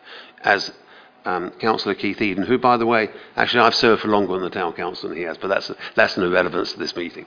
Uh, uh, the, the, uh, the, the matter is to build the roads or construct the roads, or at least work out how you're going to fund the roads, and then deal with it. That's not what we're doing here, Chairman, and I think we're approaching this in the wrong way. We should be not building three housing estates to solve problem. Thank you, Mr. Chairman. Um, discussing air quality here, and I think we're very fortunate to have Anna, who's a specialist, to, to lead us on this. And I thank you very much for keeping it simple because it can be quite complicated. Um, but I have a question for you, and, and, and it's an interesting one. I hope you can answer me, and I need a very simple response. You did say, and these are your words, using those data sets. Now, I know that my background is similar in that sense. When you start by saying using those data sets, it says if I use other data sets, I might come up with a different response. And my question is I'm going to keep it very simple. Had you used your own data sets, had you used data relating to transport and transport assessment, could you unequivocally state that there's no impact on the environment as you now do state? A very interesting question indeed. Unfortunately, I don't have personally data for the proposed mitigation road, and traffic questions will have to be deferred to the traffic colleagues, I'm afraid. So I understand that, but I understand that air quality and traffic are inextricably linked. Absolutely. So you really were working in a sort of isolated process. You were talking about the data given to you, and on that basis, you'd have to arrive at your conclusions. That is correct. Right. So uh, models use traffic data. In, in this instance, the source of emission contributing to ambient air quality comes from traffic emissions. So therefore, I'm given uh, AADTs, which is annual average daily traffic flows, speed values, and the composition in terms of percentage of heavy good, vehicles. And those are the data that go into my model. Should those numbers change, obviously the outputs will equally change. And of course, no, no consideration is taken of queuing or, or changes in speed. You're talking about an, an, a mean speed situation. So, in fact, your data is only as, as your, your assumptions are only as good as the data you're given. Yes, always. Thank you. The issue is this. In a previous meeting, I spoke at a, at a highways meeting with a member, really authoritative member of highways, about the idea of an overall transport strategy for Saffron Walden. It was occasioned from another point. We were discussing the, the, the Borough Lane intersection. And the comment made was, and this was the comment in, in verbatim, was, without the Borough Lane intersection, which it has been abandoned, by the way, I cannot say that any value has been achieved through the Peas and Mount Pleasant Road. You see, he said was it was a model, it was a process of traffic organisation. And the discussion carried on. Said, so why don't we just get, don't we really need an overall transport assessment? And he said, yes, we do, but it'll cost us half a million pounds. So without the, the, what he regards as necessary transport assessment, we've only got the data that the, that the applicant provides us with, which takes no account of queuing or changes in fluctuation and, and peaks in traffic flows to assess the air quality. And so we, we're hiring a specialist here to do, to do our bidding instead of doing what she does best. Am I wrong there? Uh, what I'd like to do here is actually address your question direct to highways. Just to basically say, Marcus. or to Marcus. We'll start with Marcus. Uh, just because it's highways related, where does the data? Okay. Yeah, sorry, Chairman. It's probably worth just directing one or two uh, questions in respect of those points to, to Anna again, because she would be able to elaborate what factors she did consider in respect of air quality, and queuing was actually one of those. So. Uh, yes, indeed. So, in, the cumulative assessment um, work, we've looked at the locations within the AQMA, air quality management area, where congested um, and, and queuing conditions would occur both within and outside canyon areas, canyon street environments. So, our model did take into account the queuing, um, and, and we've tried to express the best we could the conditions of traffic in those locations. Highways. Guys. Mr. Chairman, I, was, uh, I wonder, could I, I uh, carry on with air quality a bit? I had I've This is an to equality and- question. That's sorry. Is that still on? I'm sorry. Okay. It's an air quality clarification as to how as to how your data is right, uh, reached, if you like, and then passed on to Anna. Thank you, Chairman, good afternoon, members. Um, the transport assessment that was submitted with the Kier planning application um, and for the Shire Hill application were both scrutinised by our independent uh, consultants, Ringway Jacobs, um, and also they, uh, the consultants for uh, Kier PBA carried out a further piece of work looking at the cumulative impact of the link road This was also scrutinised by Ringway Jacobs, who have no interest in whether the development should go ahead or not. Uh, so totally independent and non-biased. Um, and they were comfortable that all the assumptions, facts and figures in those reports were reasonable and robust. So that should give you some reassurance in terms of the data sets being something that Anna should be working off because they've been scrutinised by somebody who has no interest in the development. Councillor Lodge. Yeah, sorry, I've, I've got a, a, whole number of points, but just, just to address that one particularly, when the first, when the cumulative effect um, was was first published, um, and Anna, hello, I know we've spoken, but we haven't met before. Um, the, the, initial, the initial report which, which Anna produced showed that showed some very anomalous results using that data set. One of the results was shown was that there was almost no effect at the Thaxted Debden Road lights, whilst Bridge Road, the other end, so Bridge Street, the other end of town, had it had a marked effect. Now we pointed out this to Anna, and uh, she went away and looked at that and was to come back with, with, with an assessment of why that happened. Now this has all happened over a very short space of time. So what I'd really like to know is, she had the data sets which you said were good and solid and given to Anna. They gave bad results. It would appear this was rerun. And just in the last 24 hours, could we, could we know what happened there possibly, please? Thank you for the question. Um, indeed, so we what we have done uh, in the in the first iteration of of the work was to try and look at the scenario of the cumulative assessment without the proposed mitigation.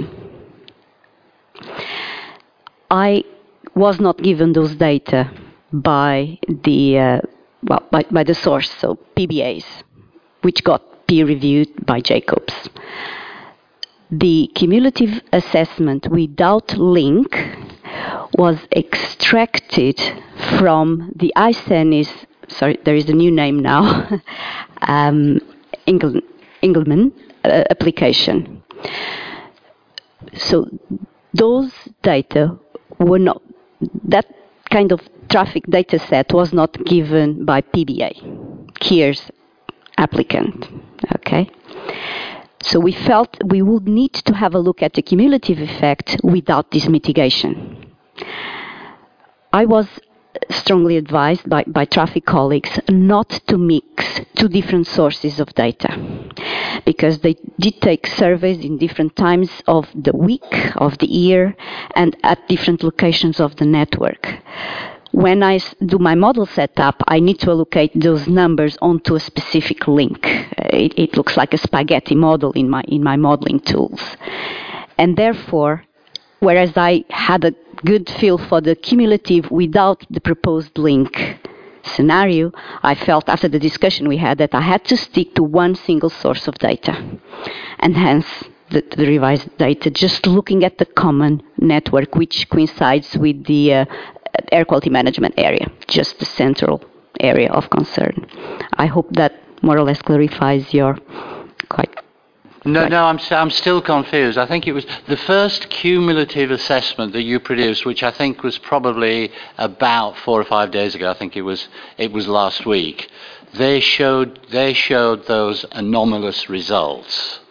And you say that was because you hadn't properly integrated the two data sets. So two different data, two different sources of data, Iceni's and Kier's applications. So I, I used their air quality traffic data sets from their air quality assessment work, and I merged the two because the network was not the same for both. We had more links on the north and on, on the south side for the um, um, Iceni's application, and then we, we had the common network provided by, by Kier's application.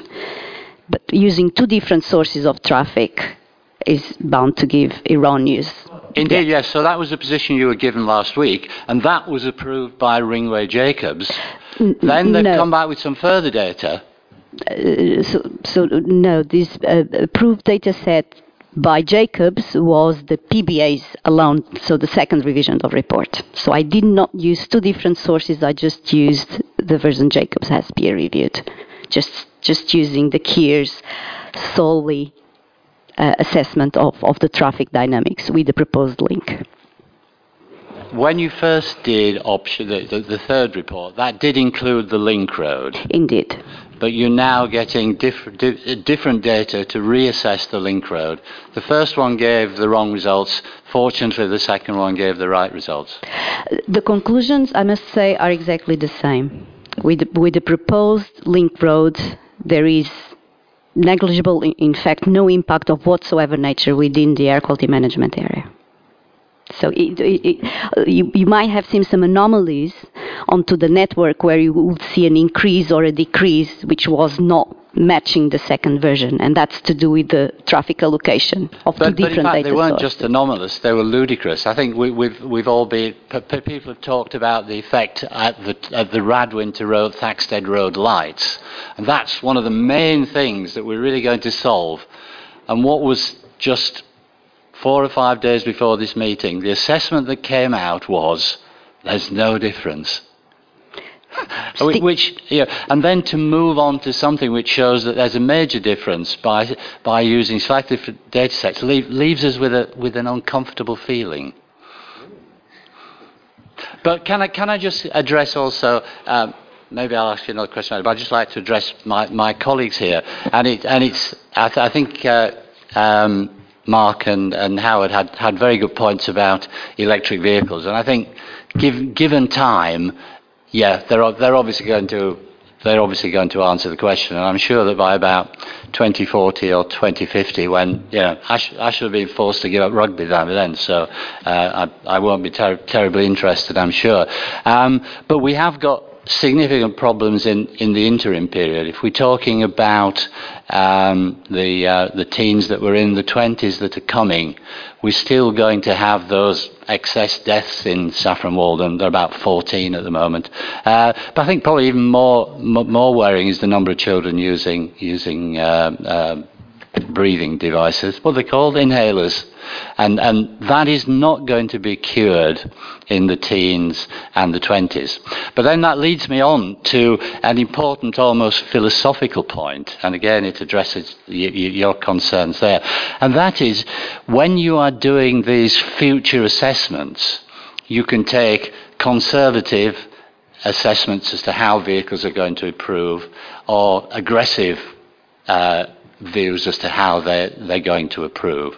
And in fact, DEFRA, if you look back 10 years, DEFRA were being quite aggressive as to how air quality would improve from, you know, so, so from 2010 through to now. Um, they were proved wrong.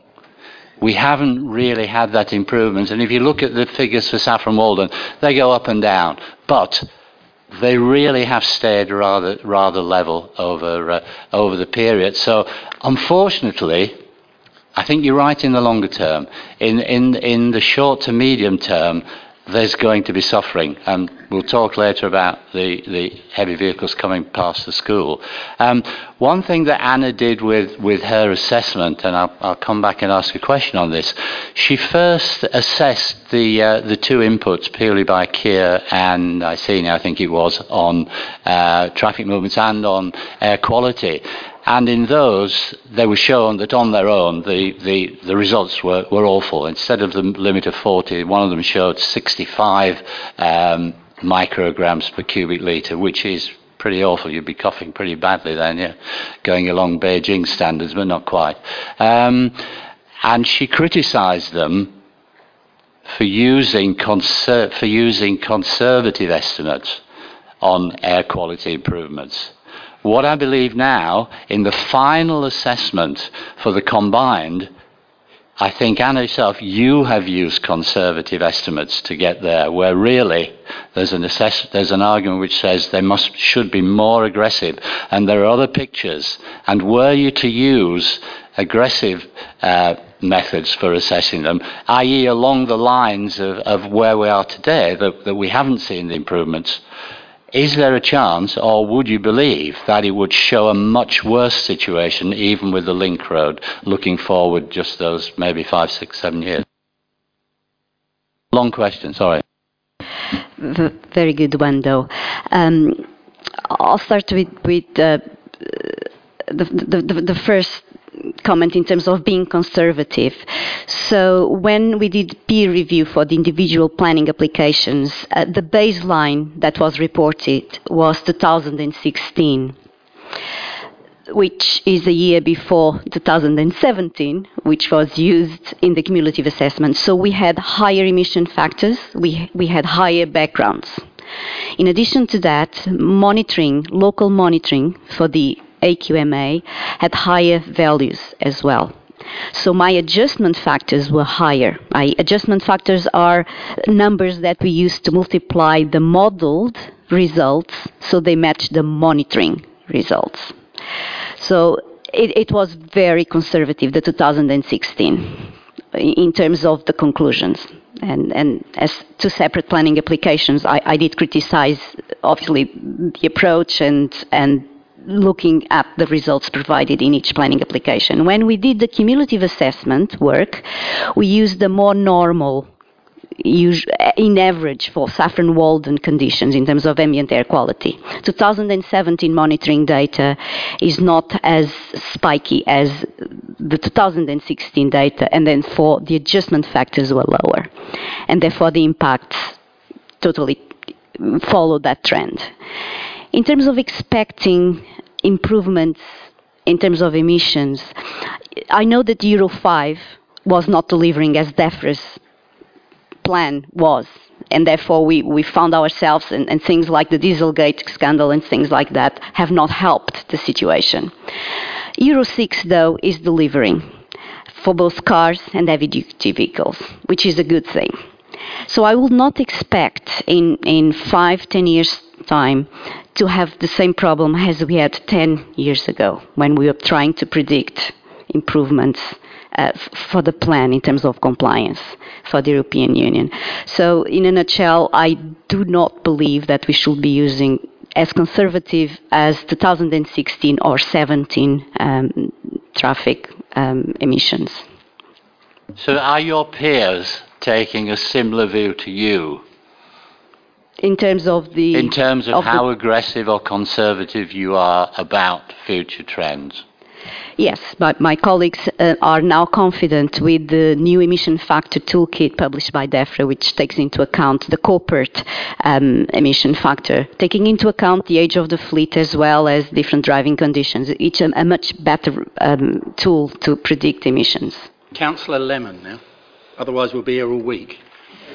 Yes, just a change from pollution really on, I suppose it's on a health and safety factor. Today we drove into the Linden site by going through the industrial site. It was chaotic to say the least, with lorries parked, cars parked, some on the pavement, some not on the pavement.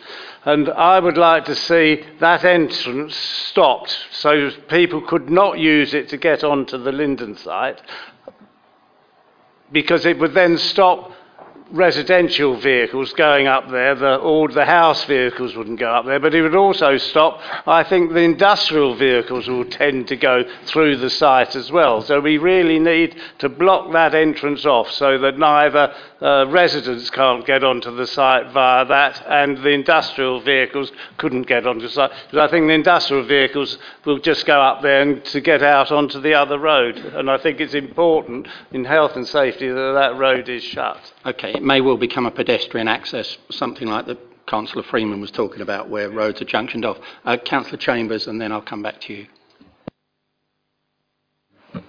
Thank you, Mr. Chairman. I've been listening uh, intently to the discussion, which has now been going on for some, I don't know, hour and a half. Uh, and I believe that at the beginning of the meeting, my name was taken in vain. I've got a very thick skin, so I took no notice of it whatsoever. What I would say is that we've said about planning and we've said about looking to the future. I'm not an expert on anything at all, and I don't think there are many people in this room who are experts. I don't believe in experts. There are people who will have a little more knowledge than other people, but they're not experts. Now, I think one of the things we need to do is we need to make sure that we're not hypocritical. In other words, we've all got to help with the, the issue of air pollution. I'm no saint, but I drive a little Alfa Romeo car, and it only costs me no car tax at all because there's not very many emissions. I don't drive a Porsche or a McLaren or anything like that because I think it's just making pollution even worse. But if we're talking about looking to the future, and there's been several mention here about bypass. If you really want to know about bypass, and if the people of Saffron Walden don't want too much housing in the future, don't think that bypasses are going to be the answer to all your queries because you've only got to go to Royston, look round the A505 where they bypass Royston, and what have you got between the bypass and the old Royston? Thousands of houses. And that's exactly what you will do in Saffron Walden if you do that. You have got to think to the future that if you don't want to spoil Saffron Walden, then be more careful about what you do. But where you do have a scheme here that has a spine road, I won't call it a link road, a spine road that takes some of the traffic from Thaxted Road across to Radwinter Road, then for goodness sake, get on with it and do it. And don't let's talk about all this waffle about air pollution, because in years to come, we all hope that whether it's a hydrogen car, or whether it's an electric car, or whether it's electric Porsche, or whatever you like to call it, it will be less polluting. So I think, Mr. Chairman, we've had a very good discussion. I think it's time now that we actually went to the vote on these two applications.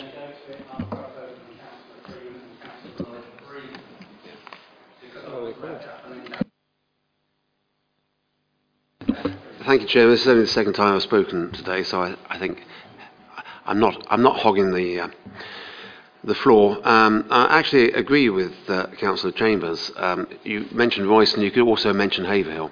Exactly the same thing. You build a proper bypass, and then you get infill from the centre of the original town out to the bypass, and I don't think any of us would particularly want that. So, so um, you're absolutely right. I would like to agree with Councillor Lemon that um, this issue of the boundary, the treatment between this new build estate, the one that's being built out now, Linden Homes, and Shire Hill Industrial Estate, this needs to be given very serious consideration because if you drive into Shire Hill Industrial Estate, uh, you'll find there's vehicles parked all over the place. Of course, they haven't got anywhere else to park.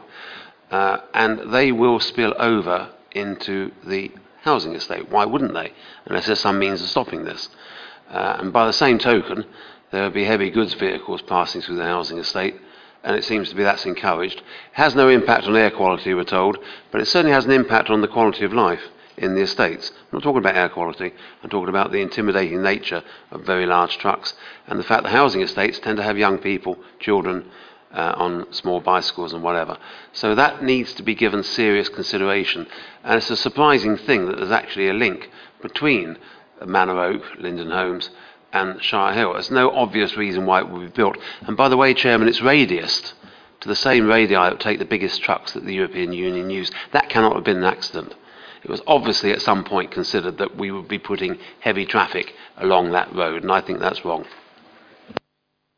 Councillor Lodge, then Lachlan.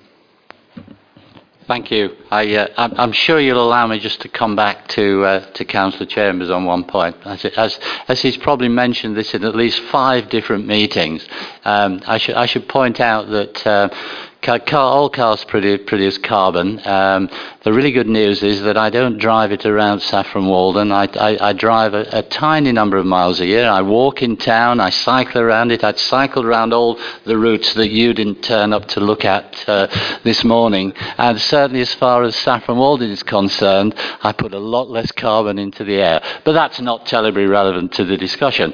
Um, what, it, what is relevant to me, and, and you said we've talked about air quality. I- You said we'd come back to the road, so I hope you will give me a few minutes on the road because I've got the um, um, the Essex County Council Transport and Strategy Engagement Study from November 2016 when we were last looking at this. I'm just picking out some of the important points. The Essex Design Guide states through traffic is to be excluded from new residential areas. Point one. Um, the Eastern Link Road is uh, routed appropriately around the Manor Oak development and routed sensitively, but not for sites to the south. Our recommendation that the link road should be direct and not traverse the centre of the development. If this is not reconcilable, then we would not recommend further development in the east of Saffron Walden, as it would not be possible to improve the existing roadwork within the town to accommodate that additional traffic. This is Essex Highways two years ago. Since then, we've now got a very similar application. It's 50 houses less, but pretty, pretty damn similar application. We've since built a lot more homes, including windfall ones being allowed. Traffic has got worse, as we've seen today. Um, how do you reconcile your simplistic uh, approvement, approval of this with the uh, statement that you gave there when we were looking at a very similar development? Question one.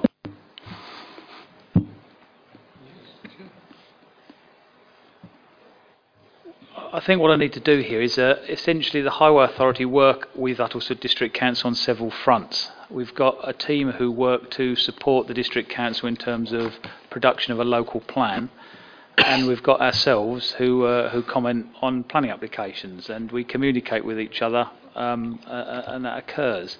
Now, the uh, the 2016, the November 2016 report was undertaken by Essex Highways but it was it was actually taken um, in terms of it was identifying sites for local plan modelling, and it looked at a much higher allocation of houses, up to 800 houses at the east of Saffron Walden, and the context of that report is written in the context of that allocation which was proposed at the time. Things, various things have happened with the, the Uttlesford local plan in, in the meantime, and that report has obviously informed what has uh, what has gone on subsequently. But what we have now is two, two planning applications that have been submitted to us, and, and we've got to look at those planning applications as they've been submitted to us. Those two planning applications, one, one of which is actually included in the current local plan for 150 houses, as has already been mentioned, and, it, and, and these sites are adjacent to each other. It, it seems, therefore, that we should seek opportunities to create a permeable, permeable network of roads around Saffron Walden to give people the opportunities to travel by foot, by cycle, to provide bus routes, and also to allow cars to move around the area and take and take the pressure off of other congested junctions. And therefore, the context of the Highway Authority's response is, is written with regard to that. The 2016 report was something done for local plan modelling. What we're doing now is responding to two current planning applications. Thank you. What's the volume of uh, vehicles you're expecting per day on this link road uh, from the kick-off? Well, no, when you get to a, a, a steady date, so it's steady state, it's built and traffic's flowing. The, um, the, the, pre- the previous report looked at around 3,000 vehicles per day. But the context of that report, as I've already mentioned, was obviously in respect of a much larger allocation in this area of Saffron Walden. So how many are you expecting now on this? In terms of the amounts we're looking at now, I've got some peak hour, um, some peak hour movements which are coming through the junctions. I haven't got the same equivalent figure because we haven't got that information. But what we're looking at is essentially in the in the morning peak hour, we're looking at 271 vehicle, two-way vehicle movements entering from the north from Radwinter Road. From the south, we're looking at 303 two-way vehicle movements. That's in the morning. Um, in the evening, we're looking at about 270 uh, vehicle movements to the south, exiting onto Thaxted Road, and 267 movements going out onto Radwinter Road. So it's of that order. So if, if you took these kind of figures, I mean, a, a, quick rule of thumb might be that the peak hour flows are around sort of 10 to 20 percent of, or about about 10 percent of the actual daily flow along that particular road, you're looking at somewhere in the region of around sort of 2,600 vehicle movements, something along that of that order. So it's not that much different to you know what was predicted um, there, there's a variation clearly, but it, it's around that kind of level. And so the position says that traffic volumes of this level, including HGVs, which they are, as per the Essex Design Guide, unsuitable for residential roads of the type being proposed in, uh, in, in this site application. So how do, how do you reconcile that? This was more about the principle of the actual the routing of the road. Uh, This this road is a is a the actual definition of the road. It's a link road um, taken from the Essex Design Guide. It's been formed to a width of 6.75 metres. It includes a two metre footway, it includes a three and a half metre cycleway. Now, these are essentially multi-purpose through routes. Um, uh, sorry, hold on. These are linked neighbourhoods, and they serve uh, non-residential or industrial uses. They act as a, as a route for bus services, and they're capable of accommodating that type of vehicle movement. But at this volume, they are not recommended. How do you reconcile that? the, the, the this this this road. I mean, this kind of those kind of movements work out at kind of about I think it's four vehicle movements a, a minute or something along of, of those order. The, the, if I what I can draw you to is um, some some other work. I mean, there's another document called the Design Manual for Roads and Bridges, which looks at road capacities. Now, that document suggests that a road of these dimensions could accommodate 900 vehicles per hour which is if you if you calculate that on a, on a full 24-hour flow, that's a, a lot different level of vehicle volume um, than than what we're talking about here. We're talking about connecting up some roads which are of a suitable width in accordance with the Essex Design Guide to accommodate and act as a local connection route to um, to to, to, uh, more, to create a more permeable network of roads throughout Saffron Walden, and to act as alternative routes to go through some of the congested junctions. So, so you, you can't reconcile it then to the to the to, to the um, to the highways guide because it very specifically says there you shouldn't do it. And if we look at what we have here, if if if you see the plan there, so coming coming from the top, the road will come down and it's absolutely solidly in front of and a few feet from the front gardens of dozens of houses as you go from the top of there down to the bottom, which have been built for uh, for, for Linden Homes. It then turns left, and here's the important thing: it goes straight past the um, the proposed new school. Um, I will just stop what I'm saying. Well, no, I'll just carry on the journey. It will then go past, I believe, a playing pitch. And as we saw it in the, the Kier development that we saw this morning, has got a very different layout from the one that's shown indicatively there. Uh, it, it spent pretty well the whole of its time going past more dozens of houses, the front gardens. It went to a, a, a T junction where it turned right. Now, possibly that will change. But more importantly, it will go in front of the schools. So we will have heavy goods vehicles mixing with um, parents delivering their, their children into that school and possibly walking round the corner from the other houses up to the top left of that site. So we will have this incredible mixture of traffic going into the school. And going back to Essex Guides, which, which I will then ask Matthew to comment on, a linked road such as this should not be routed past the school. True or false?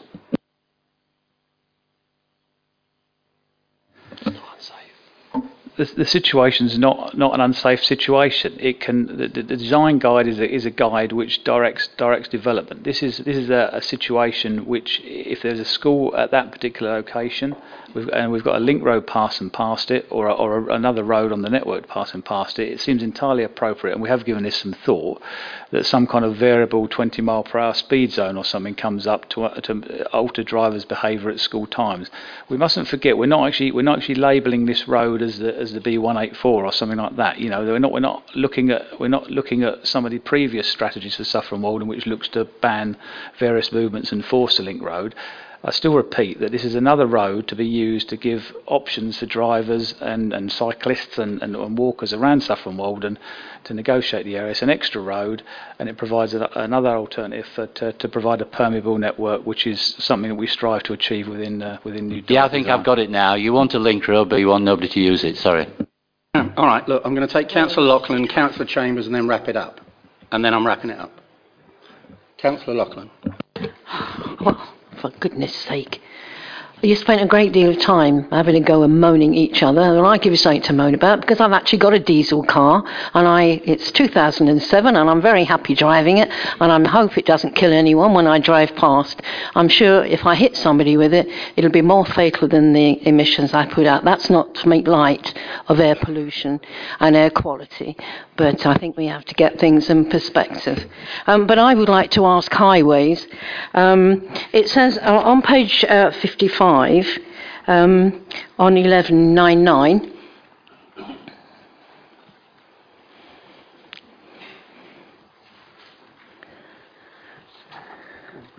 Can I read it out now? Right.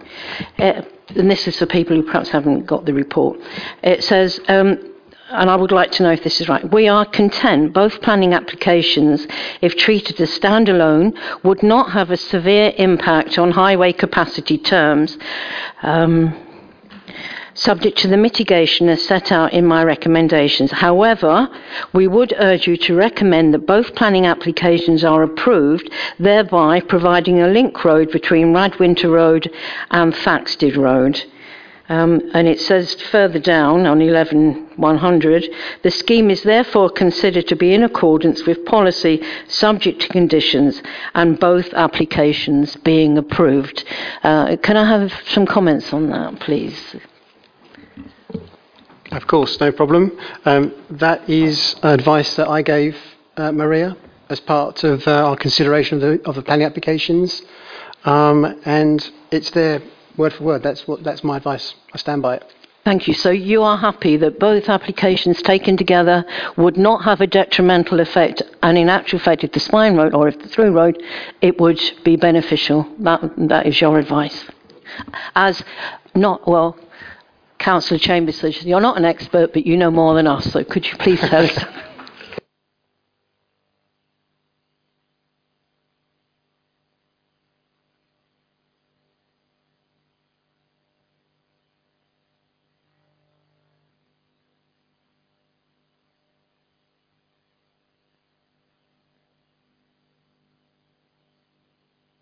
Councillor Chambers. Mr Chairman, I don't know elongate the meeting. I haven't heard from you yet on what your views are. I'd be very grateful to hear your views and then perhaps, after having heard everybody and everybody's spoken, we can go to a conclusion with the vote. I'm going to take Councillor Fairhurst then briefly, Paul, and then I'll try and wrap it up. I haven't spoken, I spoke on air quality. Um, I think Einstein is quoted as saying that the sign of insanity is, is, is repeating a process over and over, hoping for a different outcome. In um, the previous application, I'm just going to inspect. Let's discuss what the inspector would say and forget about the detail. It says in, this, in the article that the first, number one item was the proposal is considered to be unsustainable form of development in the location as it lies outside of development limits. It's all on your page 22. No change. Item number two, proposal will result in the loss of grade two agricultural land. No change. Number three, proposal by reason of its size and scale would give rise to unacceptable levels of air quality within Saffron Walden. No change, 250 to 300, to, to 300, and that's an extra 100 on top. And four, the development hereby permitted would increase the pressure on the local infrastructure. No change. So we've, been, we've established from the, the, the inspector that this will, will be exactly the same things we require, but we're going to hope he's going to say no to the process. It's completely unsustainable, and I move to reject this.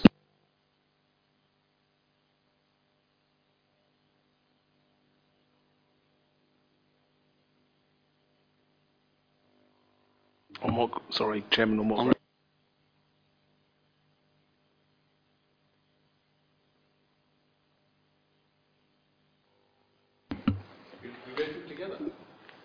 Well, uh, uh, with respect, that's a bit lazy. I think you need to come up with the actual terms. You don't just, just can't just say same as before. It's a different proposal.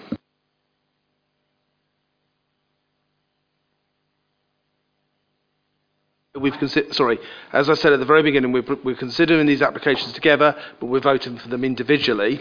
So I assume we're looking at the first application on this case. Can, So- I, can I add one on then that the, the, the link road contrave- contravenes the Essex Design Guide? If that is good enough as a condition.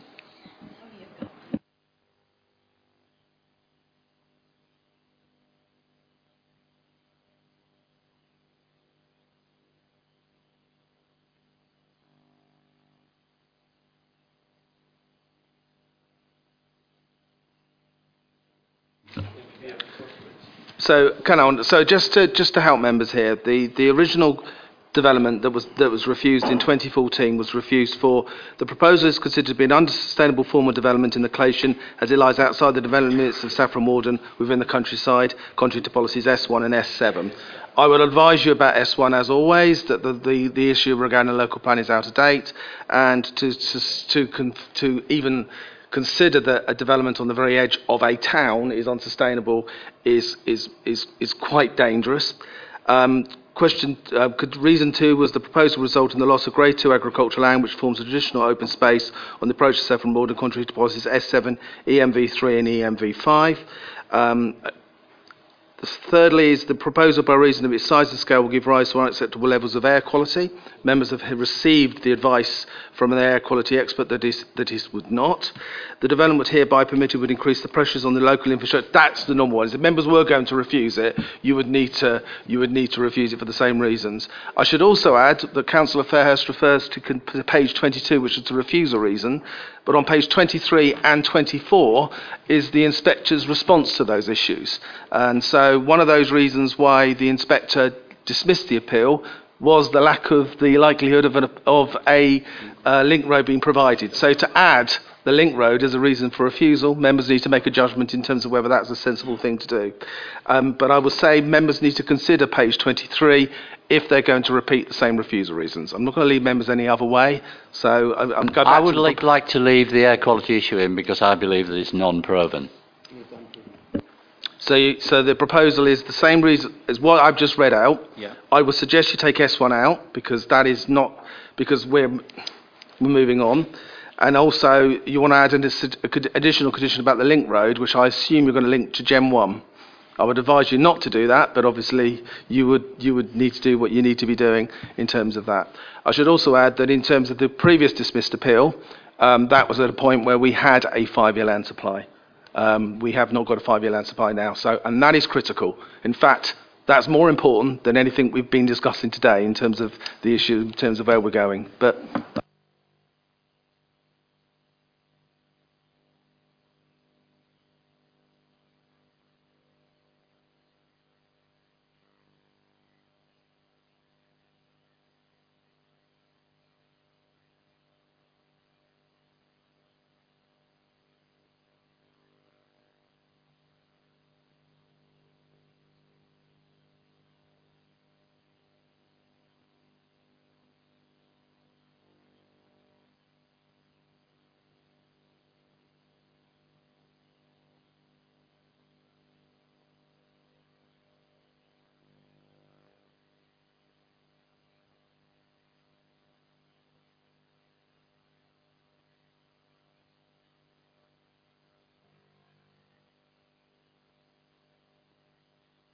It does, Mr Chairman.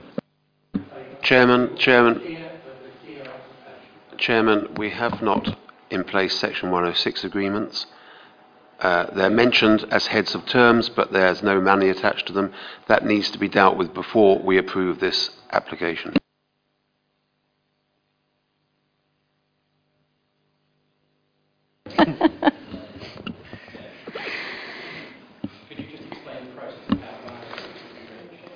In terms of the draft 106, um, heads of terms have been highlighted within both reports. Um, in front of you, there is a list of those heads of terms.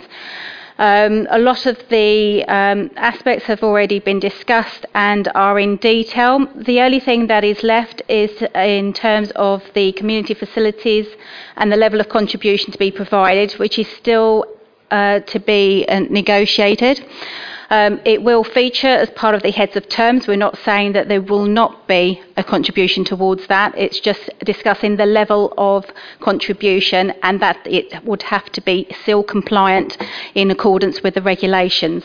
Um, unfortunately, the figures that have been discussed um, are not um, proportionate to the size and scale of the schemes, um, which will not stand uh, an appeal should those be challenged. Therefore, um, a contribution is recommended, but that would need to be discussed in accordance with the policies that are coming out as part of the draft local plan and um, with regards to the need that is considered to be required and in proportion to the size and scale of the schemes that we've got before us. Okay. Um, Councillor Lodge, very quickly, please. So yes, just to have a matter of clarity and an amendment to the uh, to the proposal. The matter, very quickly, yeah. The, ma- the matter of clarity is that the picture shown there for the um, for the Engelmans application, there wasn't one which actually showed the link road on there. There was in fact a proposed football pitch. Um, I, the question is, is that football pitch still there? Because the, the, the link road isn't shown on there, and I wonder, is that still in the application? Sorry, this, uh, um, this, as- well, find the cursor. This, this That, that space, that- yes. Yeah, that's a reserved matter that would need to come forward as part of the school application. a reserved matter. So um, we're by by an approval today, it will not affect that. The, the, yes, yes, okay, right. The more important matter is that the. Um, the mitigation uh, with regard to air quality is, was been, has, has been extreme, extremely vague. I think one of Anna's reports suggested that a, a sum of £516, 392 and 10 pence was required. Um, and so we, we don't quite know what that is. I know there's the link road, uh, but I would like to propose uh, my condition that basically just to say what it is that we shouldn't we shouldn't work until we have a clear mitigation plan for the aircraft, which I would hope everybody would think is, is reasonable in that that is unclear. And so my proposal in a bit more detail will be no work shall commence until a plan is approved by UDC and ECC highways to show that proposed mitigation will prevent deterioration of pollution levels within the AQMA. I'd like to propose, I'd like to propose that as an amendment. Marcus or Mr Brown? I think it's more likely Marcus. The, I think the, the point is about the, the conclusions of the latest report that Anna has finalised, version 5, um, doesn't require any further mitigation over and above the link road. I'm correct in assuming that's the case. Uh, we haven't seen that report. That, that's the report I sent you earlier this week. Yeah. The, the version 5. is the one I sent you a few days ago. But we've, that's been updated. No, no, that's the, that's the final version. Version 5, final version. It says on it on the second page, final version. But but such such things such things um, we talked about the uh, junction at the end of Peaslands and um Thaxted Road, and we said we've still got to sort that out. What, what, what if anything, do, do we need anything on the, what's going to happen to the traffic lights at Thaxted Road, Debden Road? Surely something's going to, going to change there. We're going to have to change the cycles and so on. I'm, I'm sorry, but it really is a complex issue and we do need to get that right. No, I appreciate that. There's, there's, there are other things we can do with, within Saffron Walden and that junction, and, there are certain improvements that ca- traffic management improvements that can be made. What we're saying is that for this, for the purposes of this development, the link road is sufficient to address the issue about compounding air quality, uh, you know, improvements to air quality, and therefore it's questionable whether we should require any further mitigation measures on that basis. In that case, it's a non-issue. You've done it already. Let's just check. Okay, we'll, we'll take that away. I, I, I take the point you're making.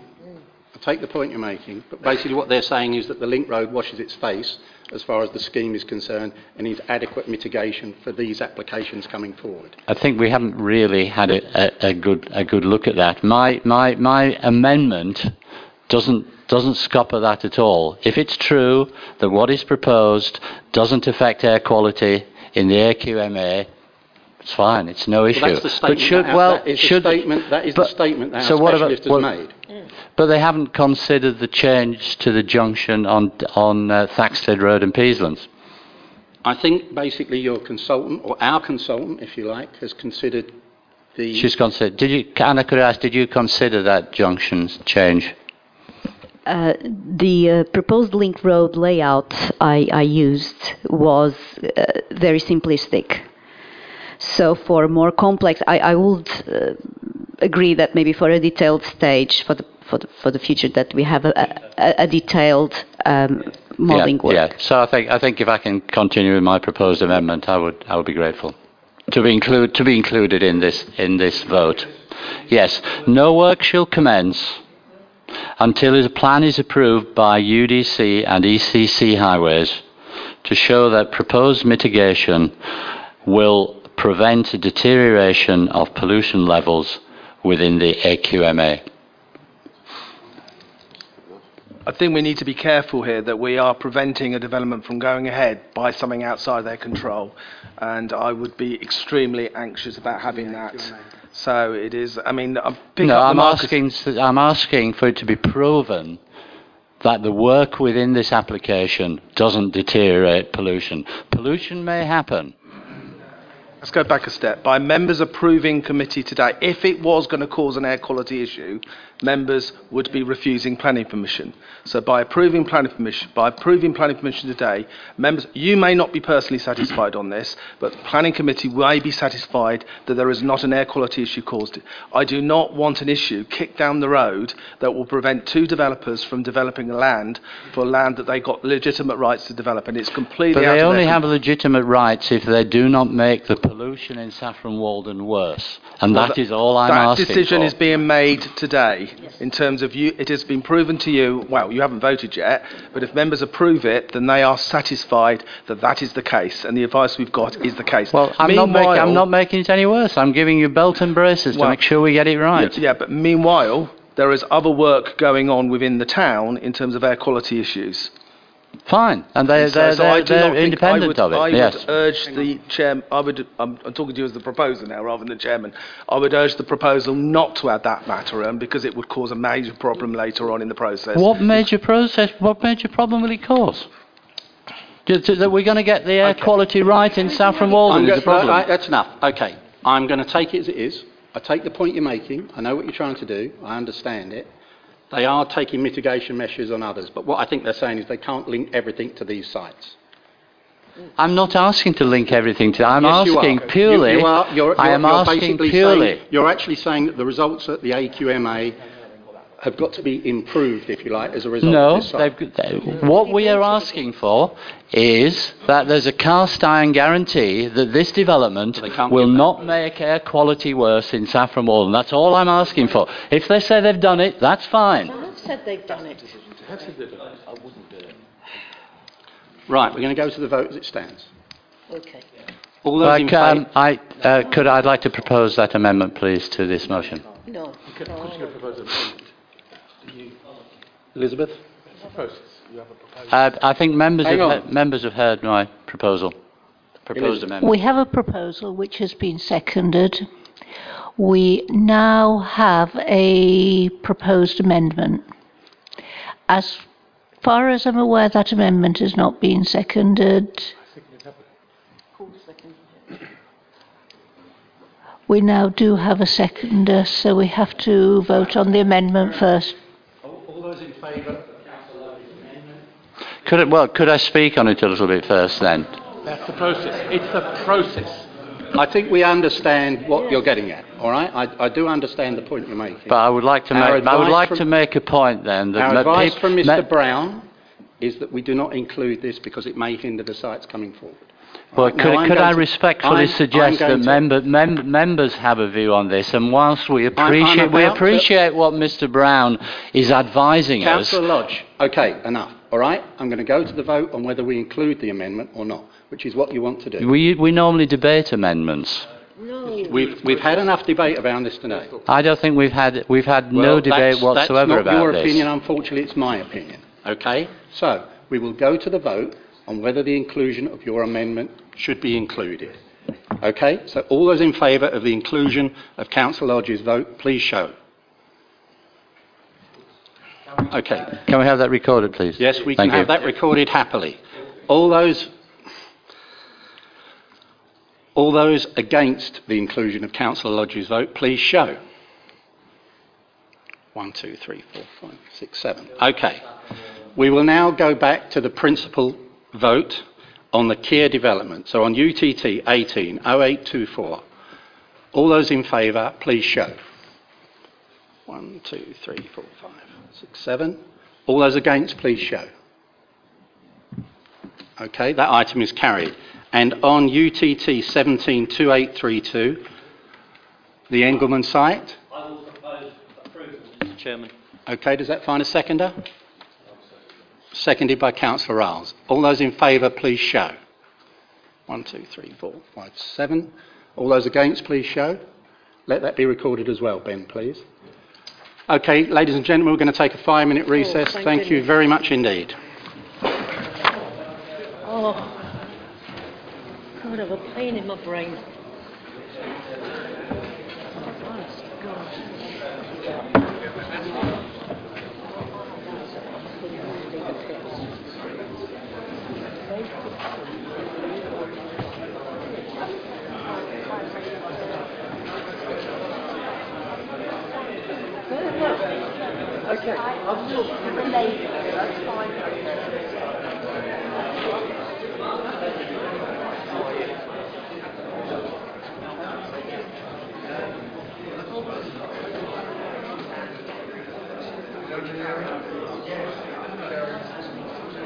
Please hold, your meeting has been temporarily adjourned.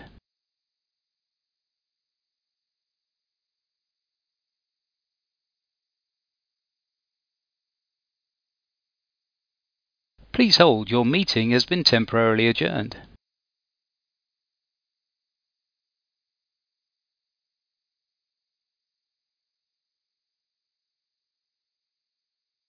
Please hold, your meeting has been temporarily adjourned.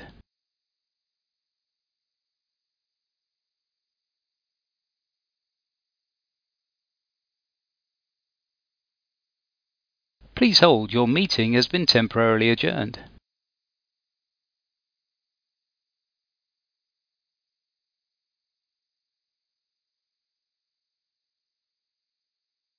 Please hold, your meeting has been temporarily adjourned.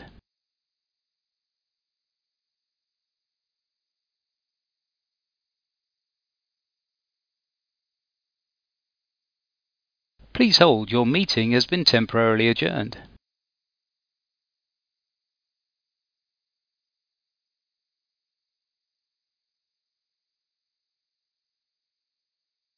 Please hold, your meeting has been temporarily adjourned.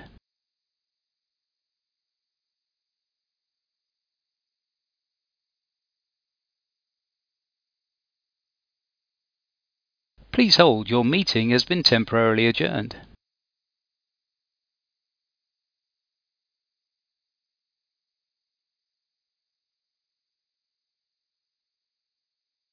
Please hold, your meeting has been temporarily adjourned.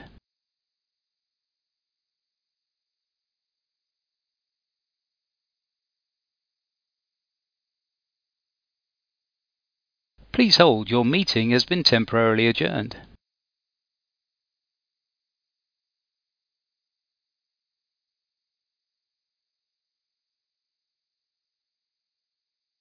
Please hold, your meeting has been temporarily adjourned.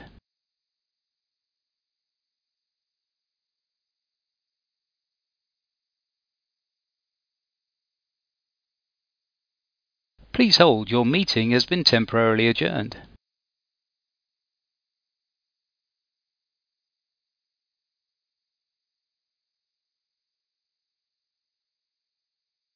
Please hold, your meeting has been temporarily adjourned.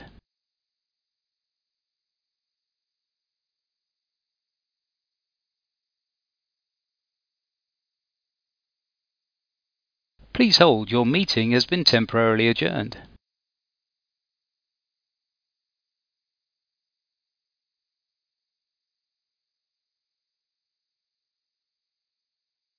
Please hold, your meeting has been temporarily adjourned.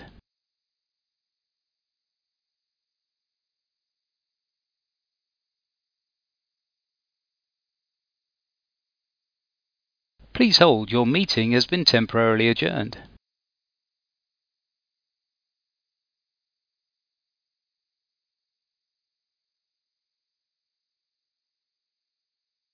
Please hold, your meeting has been temporarily adjourned.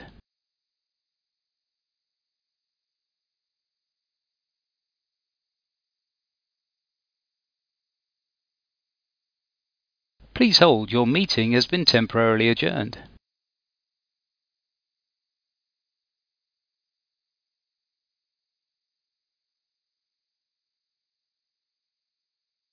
Please hold, your meeting has been temporarily adjourned.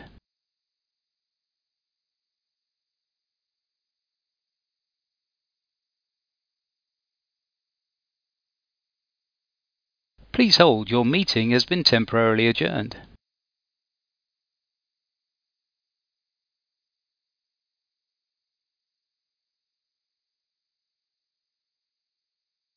Please hold, your meeting has been temporarily adjourned.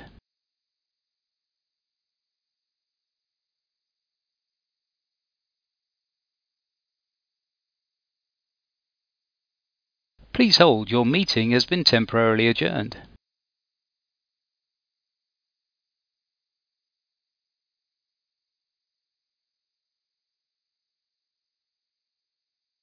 Please hold, your meeting has been temporarily adjourned.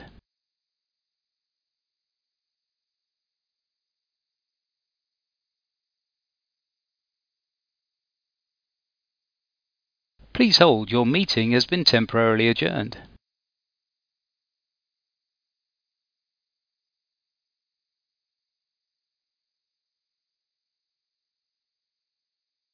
Please hold, your meeting has been temporarily adjourned.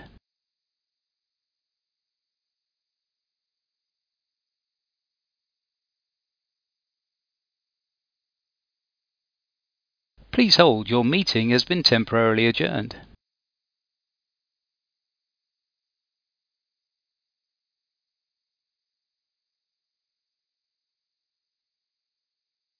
Please hold, your meeting has been temporarily adjourned.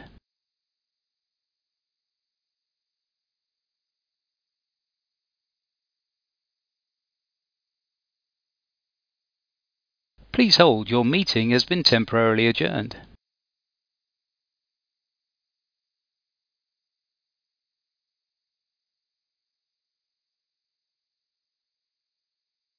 Please hold, your meeting has been temporarily adjourned.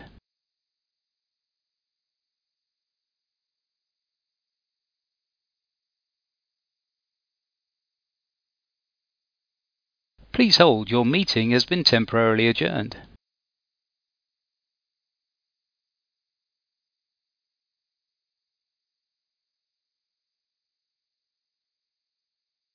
Please hold, your meeting has been temporarily adjourned.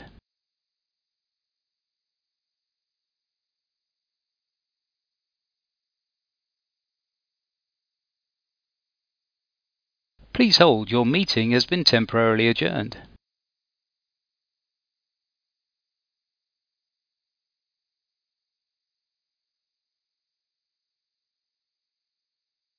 Please hold, your meeting has been temporarily adjourned.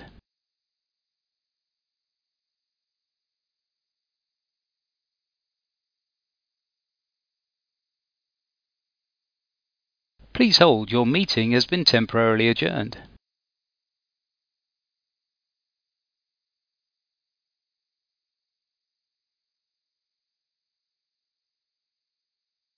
Please hold, your meeting has been temporarily adjourned.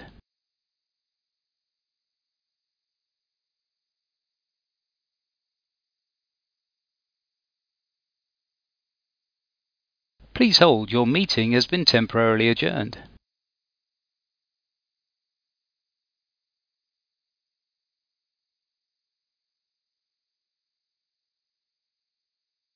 Please hold, your meeting has been temporarily adjourned.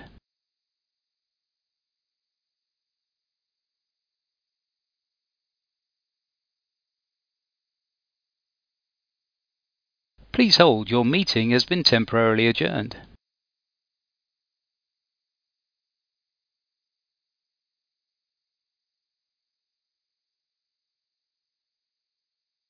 Please hold, your meeting has been temporarily adjourned.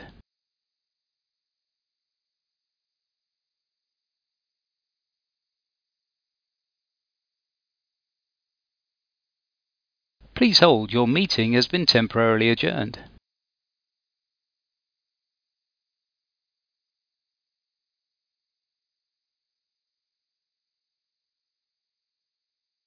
Please hold, your meeting has been temporarily adjourned.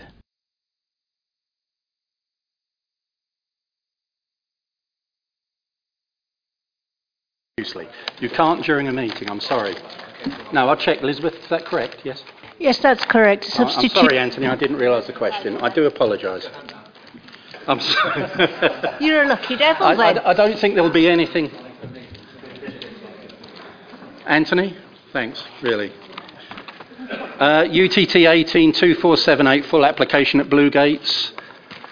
Mrs. Denmark to take us through it. Karen, when you're ready.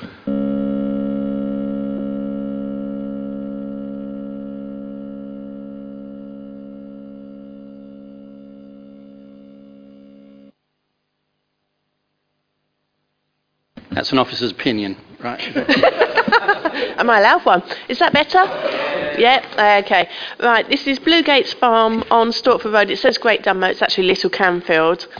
Um, so this is the site. It's on the outskirts of um, Great Dunmow. Uh, some of you are probably familiar with the site. Um, the uh, council depot application previously came in on this land here. Um, so you've got Blue Gates Farm, which is um, you've got a dwelling on the front and you've got a large white building at the back here. Um, just give you some context of the site. So it's it's this area down here. These are um, the buildings associated with um, property named Strood Hall and some barn conversions along the back. And then this is the big A120 junction as you go down towards Great Dunmow there. Um, so this is the existing building at the back of the site, which is currently in B1 use, which is a photo of it there, and the dwelling at the front of the site. Some more photos of the B1 B1 building and sort of the site in general. So it's a brownfield site in commercial use with a dwelling at the front. That is Strood Hall on the opposite side of the road, listed building. And the proposal is for the erection of a new office block for B1 use. There's the elevations of the drawing, sorry, of the building. And you will see that there's um, quite a bit of car parking proposed. It's a total of 77 spaces, including four disabled spaces. Um, for commercial use, it is maximum standards and not minimum. So that shows the disabled spaces, and now I can't there, and the other car parking, and that's the street view. And sorry, excuse me. There would also be a cycle store providing for up to 34 cycle spaces. The NPPF is supportive of rural businesses and employment opportunities, and there's a potential to create an additional 50 jobs on the site. Um, the floor space is aimed at providing some start-up spaces and also for um, existing uses within the building. The issues are as set out in the officer's report. There's no objections from statutory consultees. The parish council comments are noted and addressed in the officer's report, and it's recommended that the application be approved subject to conditions and the section 106 legal obligation relating to the travel plan and its monitoring. Thank you, Mrs. Denmark. Uh, we have one speaker, the agent, Mr. Calder. My apologies, Mr. Calder, you've had to wait a long while. I'll make this very brief. Um, the officers obviously use their planning judgment to come to a very balanced decision, and uh, we, you know, the client recommends uh, endorsement of this totally. We won't take up any members' time given the length of the first item, and the remaining agenda. Thank you very much. Thank you, Mr. Calder. Uh, members, over to you. Anybody? Councillor Propose Chambers. approval, Mr Chairman. Okay, I have a proposer for an approval. Uh, Councillor, I'm not going to. Uh, does that find a seconder at this stage? I'm happy to second that from the chair, but I'm going to take some discussion on it first because I know you want to speak. Councillor Lodge. Yeah, I'm just a bit co- concerned about, about the mass of this and that we haven't actually seen it. Actually, I, I'm I'm minded to. Uh, I, I know what we've just done, but I, I do agree with him actually. Uh, I, I think we probably do need to have a look at this. Uh, it, is, it is a substantial building that's there now. I mean, we know it, and I know Howard Ryles knows it. Yeah, Uh, yeah, and it's probably one of the ugliest buildings you're ever going to see. I, hope that isn't also in your ownership, but yeah, but it's, it's probably it is it is a peach. Uh, so I, I'm going to actually I'm going to I'm going to go with Councillor Lodge actually. So I, I'm quite happy to go along with that, Mr. Please, Chairman. yeah, I think so. I think we're going to defer just to do a site visit, uh, uh, just to have a look at it in its setting. Uh, my apologies. Uh, what we'll do is we'll pull it to the front of the agenda for next time, just so that you don't sit through three hours again. Yeah, yeah, that, you, you- yeah. I, I, I do apologise. Yeah. yeah. okay. Uh, so I have to go to a vote for a, a deferral to do the site visit. All those in favour of that deferral, please show. Uh, yeah, that's unanimous. Okay, I do apologise, Mr. Calder. It's Mr. Lodge's fault.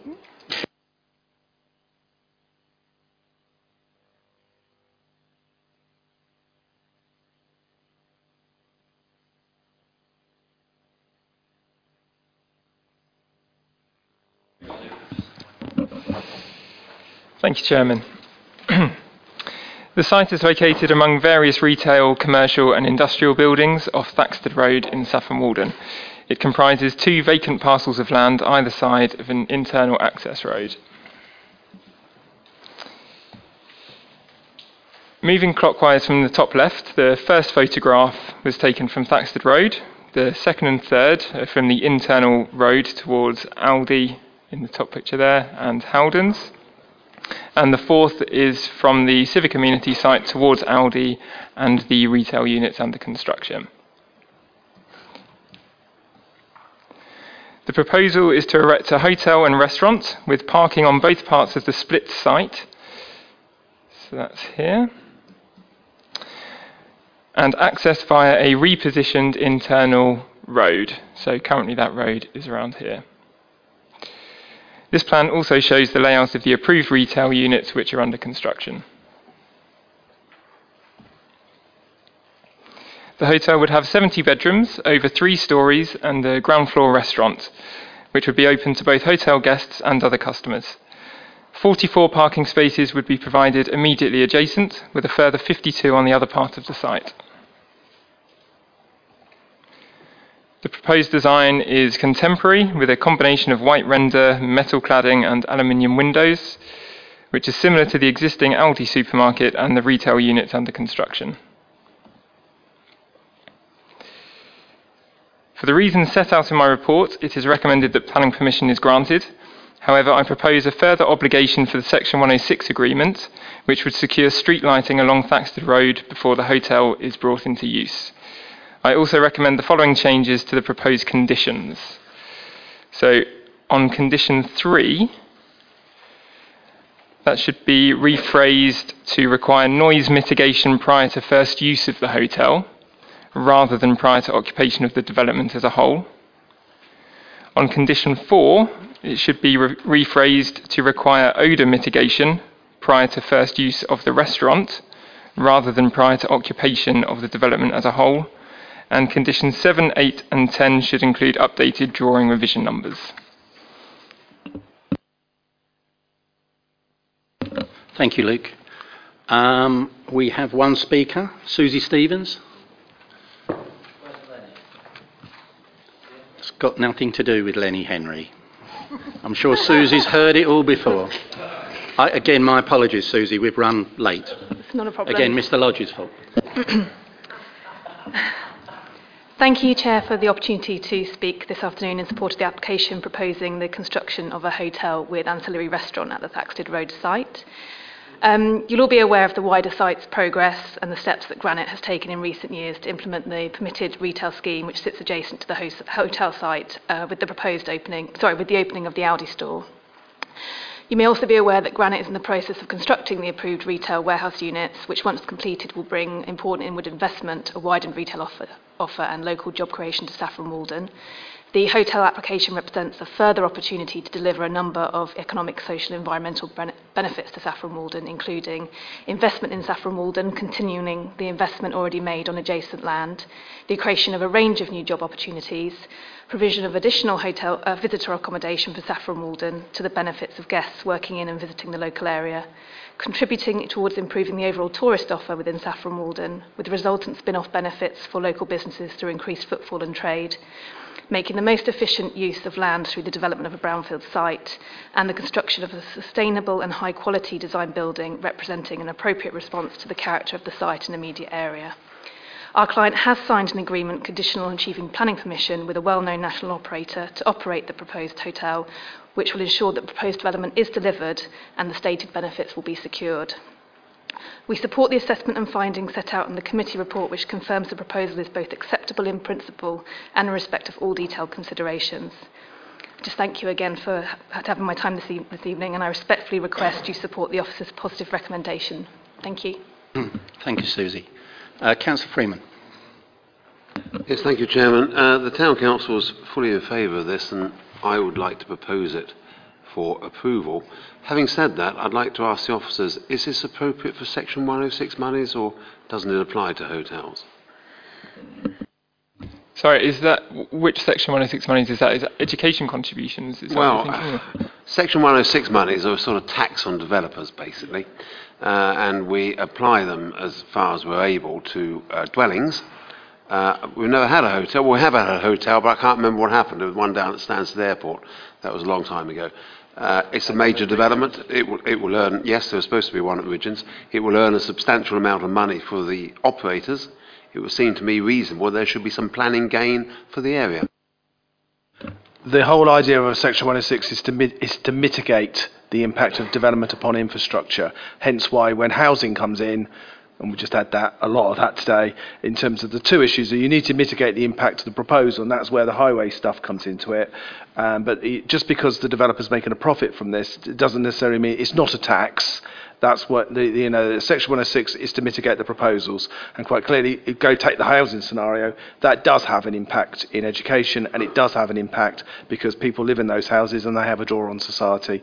Uh, well that's, that came out wrong, but it, they have an impact upon infrastructure, which means you have to secure that from housing. That's not the case with businesses. And with business applications, you just have to mitigate the development. And in this case, there's a couple of highway stuff that they need to do, um, which is covered by that. But there's not a requirement to go down business down the route. Just to, it's not a taxation. Okay, but there is uh, emergency services, for example, it's a hotel with 70 beds. Uh, I'm happy to second this from the chair. Does anybody else want to speak? Councillor Lodge? Yeah, we um, street lighting. I see there are street lights there. You mentioned it earlier. We, I, uh, my presumption was they were going to fix the the other street lighting. Was that part of the proposal yeah, as a where are we 106? with that, Luke? They are. So, um, so as a, it's the one I recommended in my presentation. It's the further obligation in the section 106, and that's to ensure that the street lighting is all fully operational, up to standard, prior to first use of the of the hotel. Over which length of Thaxted Road? So.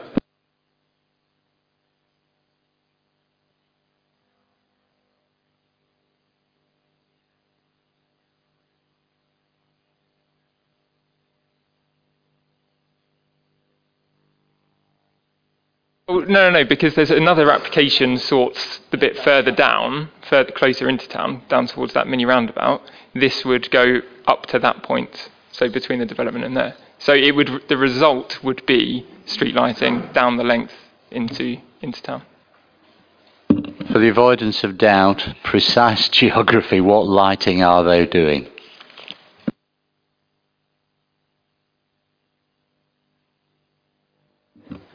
So, I mean, what, what we'll have as part of the Section 106 agreement, we'll have a plan that will set that out all categorically, so there's no argument. But what it will do, so there'll be there's existing lighting that's um, already sorted further down Thaxted Road, shown here. So this would secure it up to this point to the access. So there'd be continuous lighting down Thaxted Road to the mini roundabout. I can, I, can see sorry. what Councillor Lodge is getting so at. do and I, do uh, and which is why we had a discussion. that specific question. Get him on the stand and ask him. There isn't lighting, is the problem. Yeah. yeah. It's missing. There are lights but no lighting. Yeah, this would secure it being operational prior to first use of the hotel. So that's from, the key word, from the roundabout operation. to there, operational by first use of the hotel. Is that what the conditions say? Okay, thank you. I'm happy. Yeah, I'm happy with that as well. Happy. Councillor Lemon? Just a comment, um, you know, I've nothing particularly against this application, except the design of the building. Oh, no. I think it's appalling, I think. Councillor Lemon, have you, have you driven up Thaxted Road recently and seen the other developments? Better than the others. Corner of Shire Hill, yeah. Uh, anyway, okay, okay. This, we, we, we, have a, we have a proposer and we have a seconder. All those in favour, please show. One, two, three, four, five, six, seven. That is unanimous and carried. Thank you very much. And I'd remind Councillor Lemon he's not an architect.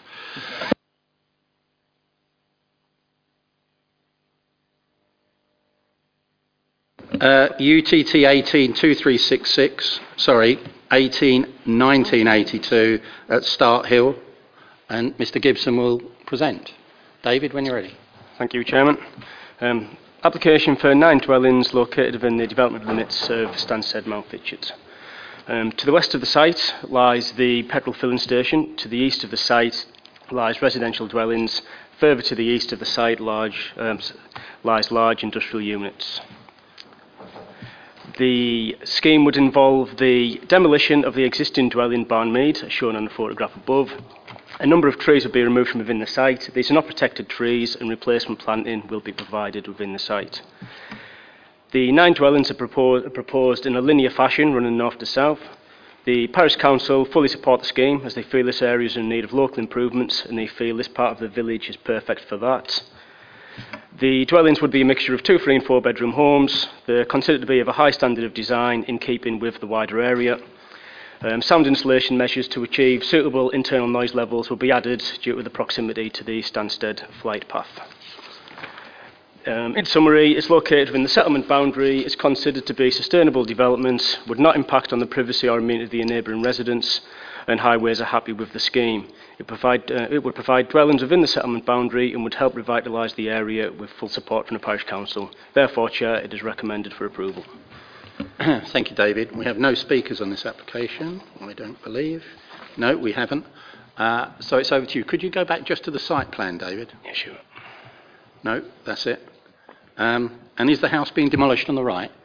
The house being demolished. Or is it in the grounds of that house? Yes, it's approximately in this location here. Okay, so it's not the... the, okay. It's not, no, So basically, the- the, the, house on the right is retaining its own land yes, and garden. neigh- that's the neighbouring property, yes. So uh, the point I'd like to make is I, I think, you know, I'm happy to propose this, but I don't want to see this coming back with the demolition of that house with another site that then exceeds the number that we would require affordable on, if you see Yeah, what I mean. I know that's not relevant. I'm just making it as a statement. Can we go back? Sure. That's it. Hold it there. It is. It's in different ownership? Is Okay, different okay, all right, ownership, okay, okay, fine. All right. Um, any comments, ladies and gentlemen? No? I'm happy to propose this from the chair. And I have a seconder. All those in favour, please show. I have a unanimous decision. That application is approved. Moving on. UTT 18 1811. The Bell House, High Street, Henham. Mr Gibson again. Thank you, Chair. Um, the application seeks consent for the erection of three dwellings to the north of the Bell House in Henham. Strong objections have been received from the parish council and neighbouring residents relating to unsustainable developments, impact on the countryside, impact on amenity, impact on the conservation area and listed buildings. The dwellings would be located outside of but adjacent to the development limits of Henham. The land is currently paddock land, and as you will be aware, the council cannot currently demonstrate a five-year supply of housing land. Um, dwellings have been constructed to the east of the application site, as you can see on the site plan. An access will be built along the eastern boundary of the site. To facilitate this, the detached garage would be removed from the property and a garage extension would be built to the side of Bell House. It should be noted that the residents of the property, Datchet Mead, the nearest neighbouring property to the east, have not objected to the scheme. The design and scale of the dwellings are relatively traditional, with materials consisting of render, red brick, and handmade clay tiles. The footprint of the dwellings take inspiration from the footprints of a number of the neighbouring properties, with small offshoots from the front and rear elevations, giving a more traditional and less modern appearance to the dwellings. Each garden would be in excess of 100 square metres, prescribed in the SPD NESIC design guide. Um, the officer report incorrectly stated 70 square metres, so just to clarify, each garden is in excess of 100 square metres. The proposed dwellings are located outside of the conservation area. The conservation officer was involved at the pre-app stage and advised that given the screening from the conservation area by the existing dwellings, the scheme would not have an adverse impact on the setting of the, the conservation area or any of the listed buildings. A plan has been provided which shows the separation distances between the application site and the neighbouring properties. This doesn't take into account some rear extensions that have recently been approved and built, but the separation distances are still considered acceptable to protect privacy and amenity. The following slides give a run through of the site, starting on the road outside of the site. Um, the property on the right hand side of the photograph here is the property to the east of the application site. This is a photograph looking west along um, past the application site. The application site is the one with the large gable feature on the right hand side of the photo. This is looking east along High Street. This is a photo taken from the front of the application site, that is Bell House. On the left hand side of the photo, that is the garage to be demolished. The white building is Datchet Mead, the ne- nearest property to the east. This is the neighbouring property. Landscaping in this section will be improved to limit noise from cars. This is the stood in the middle of the application site, looking south towards the village. This is look. This is from the application site, looking east towards the relatively recently built new homes. A photograph of the, from the site, looking southeast. A photograph showing the eastern boundary of the site, and a photograph from the rear garden, the fence of the paddock area, looking north into the countryside. Photograph looking northeast towards the relatively recently built new dwellings, and finally a photograph looking northwest. As you can see from the photographs, whilst the site is located within the countryside, outside the settlement boundary, um, so it would have some impact upon the countryside, i.e., the immediate site. Given the screening afforded to the site, the dwellings to the east, and the character of the site itself, it is considered that it would not have a significant impact on the character of the wider countryside. When viewed against the backdrop of the existing village to the southeast, it is considered to be a suitable development in this location. In summary, whilst it is located outside the village of Henham, it, it is adjacent to the settlement boundary and is therefore considered to be relatively sustainable development. It is considered, given the development to the east, it is a natural square enough, it would not be overdevelopment of the site, and it would not lead to a significant loss of light or overbearing impact of the neighbouring properties. Therefore, Chair, the application is recommended for approval. Thank you, Mr Gibson. Uh, we have two speakers, and I'll take Jeff Gardner from the PC first. Jeff, I'm sorry you've had to wait so long.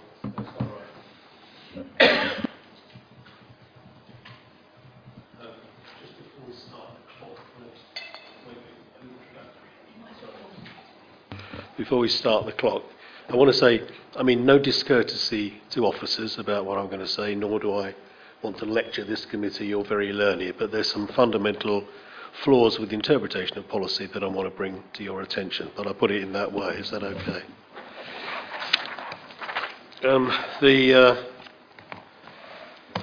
uh, um, small point: the site plan doesn't show the site; it shows the existing house. But I'm sure you've worked that out.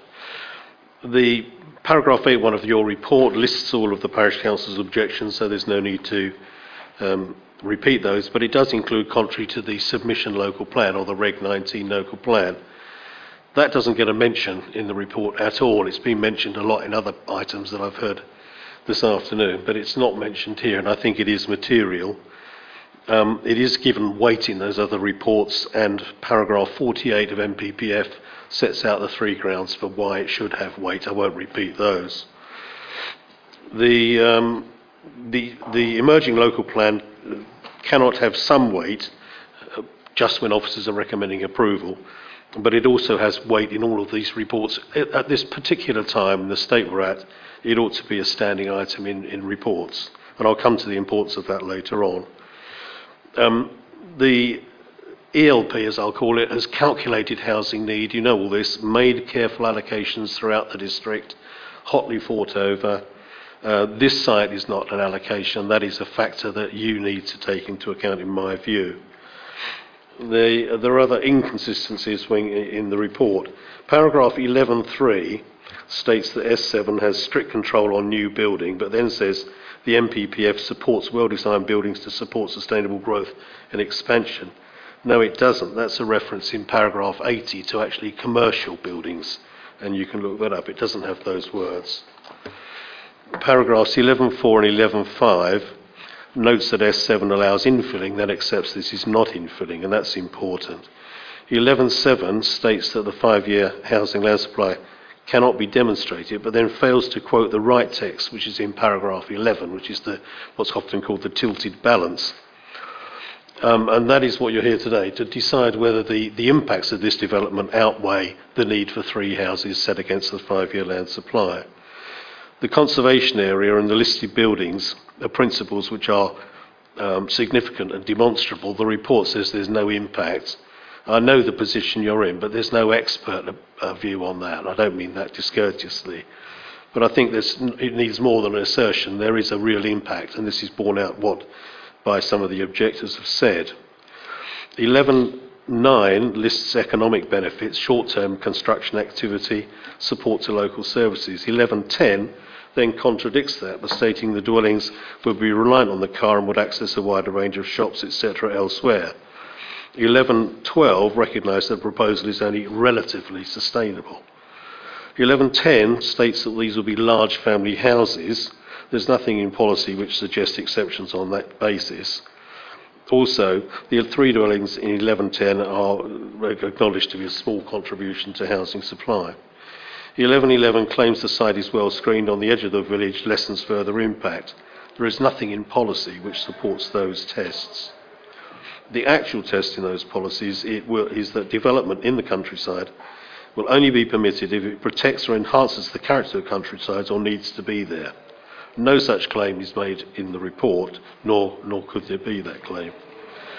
1126, it is asserted, this is the conservation point, asserted that it doesn't affect conservation of listed buildings. There's no expert view. I know your position, but I think you need to address it. Otherwise, every conservation area and listed building in your district really needs the expert advice that once, once you had, the resource you had. The reports list other features which are said to be acceptable design, overlooking access, and ecology. These are relatively insubstantial factors to take into account in any balance. There are much bigger issues here. A recent appeal decision supported S7, and I quote three of these. One, Secretary of State, where he said S7 had to be given significant weight, um, and other, uh, other inspectors have given considerable weight. The proper impact balance to consider is three houses versus countryside protection, plan led development boundaries, impact on the conservation listed buildings. The report, in my view, does not adequately apply that test to paragraph 11 of NPPF, and planning permission should be refused. And I summarise, I've got three, three areas and three, I know you like the policies. So what countryside is S7 and in the emerging local plan it's SP10. Outside settlement boundaries is H3 in the adopted plan, SP9 in the emerging plan, and then the impact on conservation area and listed buildings is ENV1, ENV2, and in the new plan EN2, EN4. Thank you. Thank you very much. Sorry. Uh, and we have the agent to speak, which is Mr. Stollery, if I've said that right. Again, apologies for the delay, Mr. Stollery.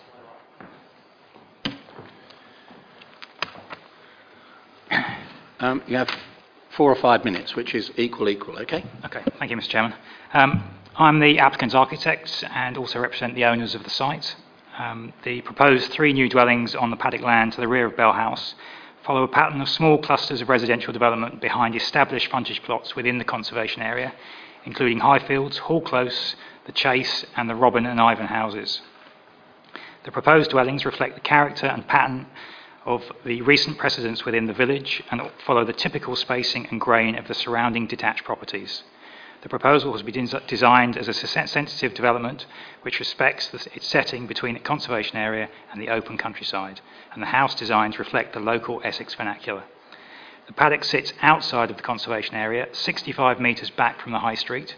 It cannot be seen from here due to the existing houses and the landscaping, which ensures that the setting of the conservation area and the neighbouring listed buildings remains unaffected from the public realm. Indeed, verbal advice from the conservation officer stated that the proposals would not have an adverse effect on the setting of the conservation area or the neighbouring listed buildings. The site is currently well enclosed by established hedgerows and mature trees along its boundaries, and many of the neighbouring properties do not currently have clear views of the site from within their properties due to the existing vegetation, as well as, well as the distances their properties are set back from their own rear boundaries. The proposed dwellings have been carefully positioned to minimise any possibility of overlooking, with significant distances of at least 25 metres, but typically over 40 metres to neighbouring buildings. Given that privacy is achieved by the distances between proposed and existing properties, it follows that overshadowing and overbearing are not a concern. Careful consideration has been given to the form and scale of the proposed dwellings, with particular care taken to make sure that the ridge heights are comparable to the closest two story dwellings. The paddock site is outside the village development limits, but as Uttlesford cannot currently demonstrate their housing supply, the proposal should be judged against the NPPF with a presumption in favour of the sustainable de- development. Three new houses will make a small but positive contribution to the housing supply, and the village is clearly considered a sustainable location due to several recent developments in the village being approved during the last five years. In summary, the proposals do not cause any adverse effects to the existing ecology. The proposed dwellings are designed to be in keeping with the local vernacular using traditional materials. Overlooking has been mitigated by the positioning of the dwellings on the site. The proposals utilise an existing access which minimises any impact on the conservation area. The setting of the listed buildings remain unaffected, and the proposals contribute three new houses in a sustainable location. The pre-app response clearly stated that development on the site would have no significant impact on the countryside, and the case officer report agrees, stating that there will be very little impact on the character of the area given the backdrop of the existing dwellings and the screening already afforded to the site. We do not believe that any adverse impacts of this proposal can significantly and demonstrably outweigh the benefits of the proposal, and that the planning officer's recommendations of approval should be supported. Thank you, Mr. Match, Mr. Stollery. Um, Councillor Chambers to start, and then Councillor Loughlin. Uh, Mr. Chairman, I, I, I have some concerns about this. I have con- some concerns about uh, uh, conservation area and listed buildings, and I think we have to be very careful with that. I wonder if I might suggest that I don't know how many members of the planning committee know the site, but if I were to suggest a deferral for a site visit, I think it might be a good idea. Yeah.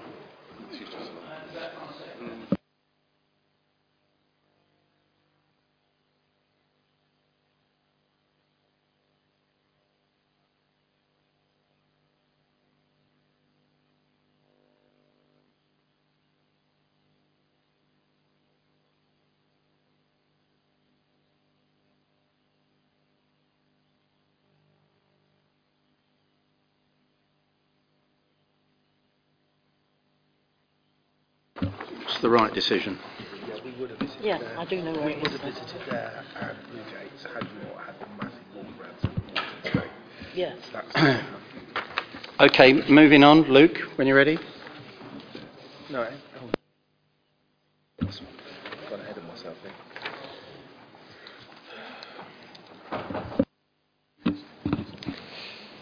Thank you, Chairman. The site is located at the corner of Carmen Street and Jackson's Lane in Great Chesterford. It previously formed part of the garden of the Dells, shown here, uh, although development has since commenced following a grant of planning permission for the erection of a dwelling. The proposal is for an alternative to the approved scheme, the main changes being a smaller cart lodge at the front of the site and a revised street scene drawing to correct an error on the approved drawing, which you'll see in a moment. Here are the elevations for the front of the house and the cart lodge. And here the approved street scene drawing is shown at the bottom of this slide and the proposal is at the top. To correct the figures at paragraphs 11.3 and 11.4 of my report, the proposal includes a 0.7 metre increase to the ridge height and 0.2 metres to the eaves. Taking into account the setback position of the dwelling compared with the dells, which would minimise the visual impact from the height increase, it is recommended that planning permission is granted. Thank you, Luke. I have one speaker. Peter Legrees. Sorry, Peter. Pr- how do you pronounce your second name?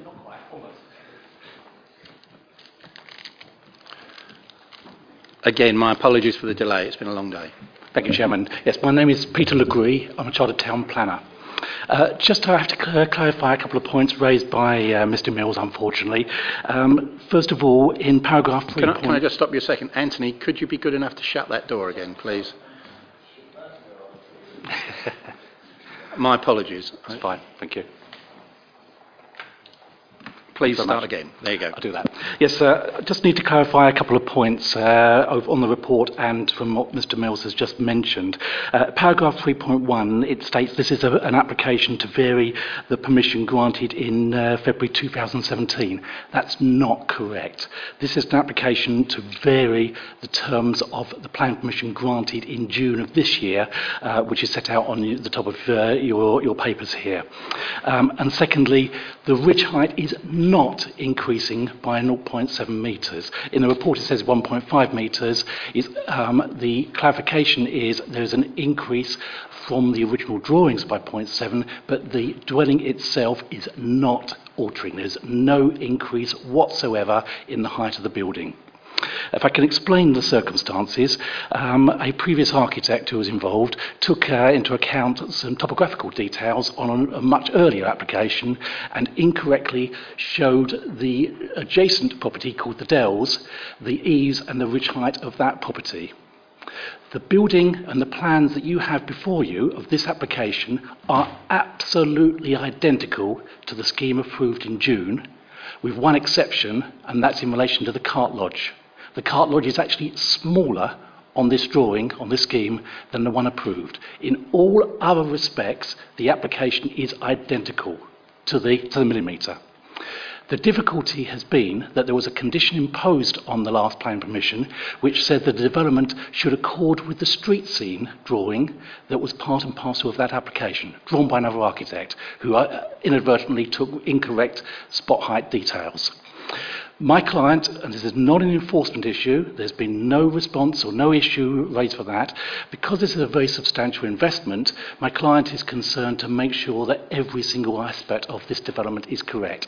Mindful of condition four, um, which uh, says that the scheme must relate to the, the correct eaves height and ridge height of the dells, they have spotted that there is a 0.7 metre variation. That is, the dells is show, was shown 0.7 metres lower.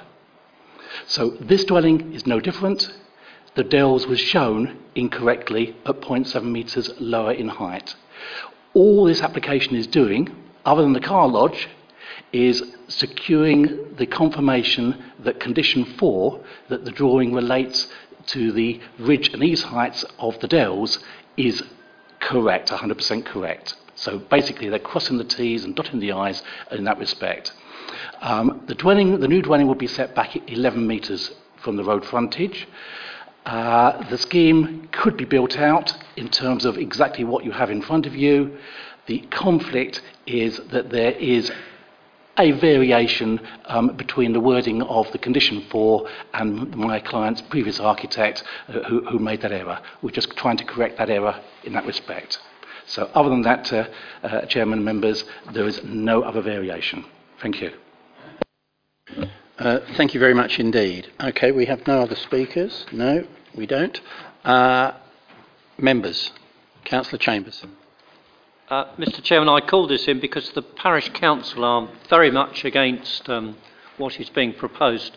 I think one of their concerns is that, that um, apart from I didn't like it, but that was nothing to do with this is a personal view, it's not to do with it. It's the parish council that were very much against it. I think we've had now three or four different applications on this. and it is next to a, an extremely nice um, listed building. I don't know whether I should declare an interest because I know um, Councillor Mrs Redfern, but I mean I have no pecuniary interest at all. But perhaps you'd just like to put it on there that I am the fellow member on the Chesterfords. Uh, so it does seem to me that I, I, I can't quite understand what the gentleman is saying. I'd like to hear from um, Mr Brown what his thoughts on it are, purely and simply because it doesn't, it doesn't seem right. There's something wrong somewhere, and I, and I don't like having the wool pulled over my eyes. Let Luke. I'll do my best.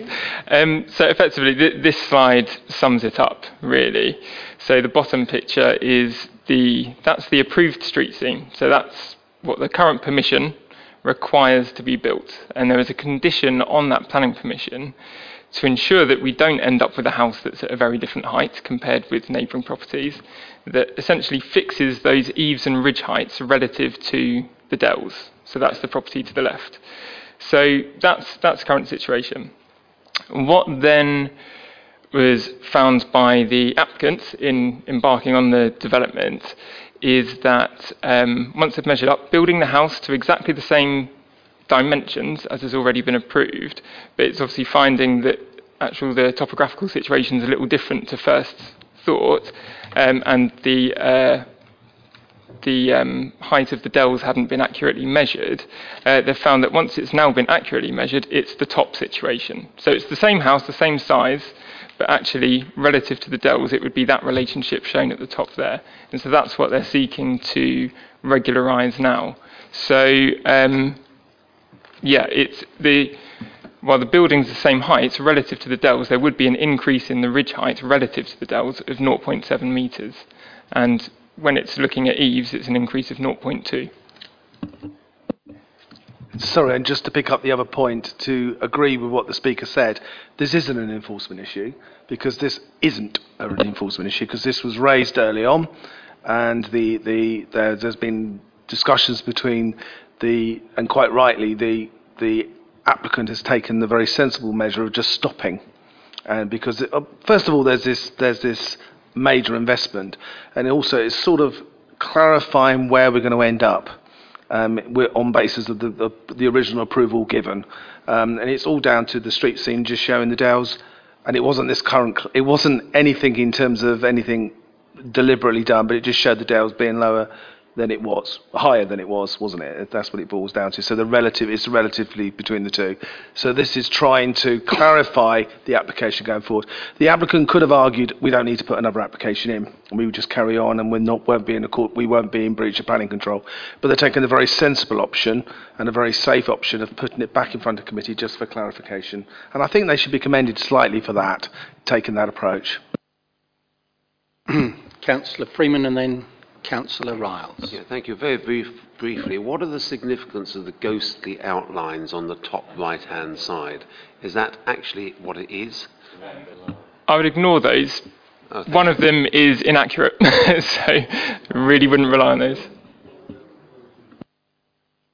So, But so for the say sake of, I agree. For the sake of clarity, then, what we're looking at is the two items sort of on the left, whereby we've got like a Where's Wally situation here, where the Dells looks, so the one at the bottom looks exactly like the one at the top. Would that be my agreement of it?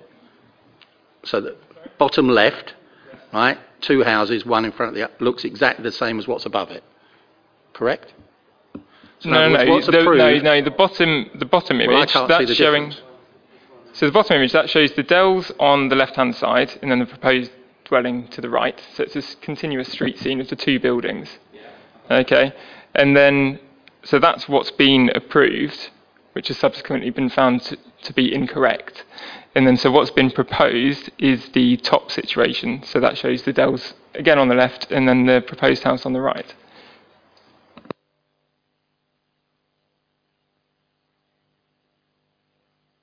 Chairman, the fact that you're asking where's the where's Wally's situation just shows it's not a lot different. Well, I don't know.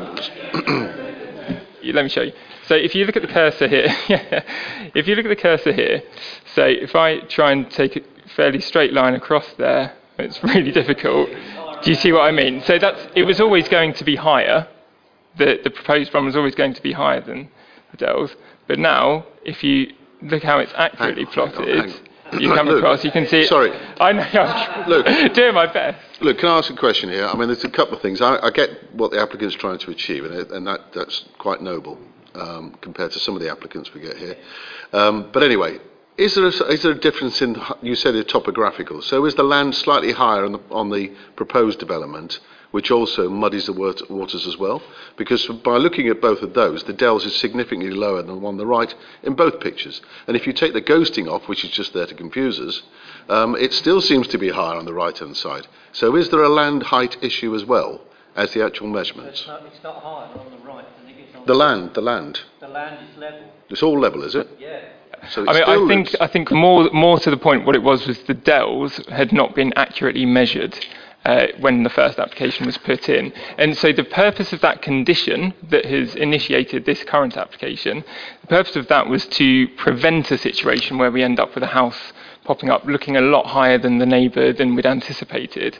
So what it means is it fixes the eaves and ridge levels relative to the neighbouring building, which means if anything has to give, it would be the ground level. So, So- so you end up with a relationship that would look exactly as shown on the drawing. But okay, so I, I get what they're trying to achieve, but the drawing sh- still shows it high. If the round is level and it's supposed to be the same height as the dells, why isn't the drawing showing up there the same height as the dells? It, it's not to say that it's supposed to be the same height as, that, as the dells. It, it is higher. It was always higher, and it's now going to be even higher relative to the dells than we thought. But my recommendation is that that's only a very slight increase that would be barely perceptible to most, and not of. Uh, I sorry, I yeah, so that's my I understand that it was mismeasured. The dells was mismeasured by 0.7 metre. I get that, and so the, the property would look that much bigger. I thought the I thought the, the principle was it was not going to be any higher than the dells. Fine, okay.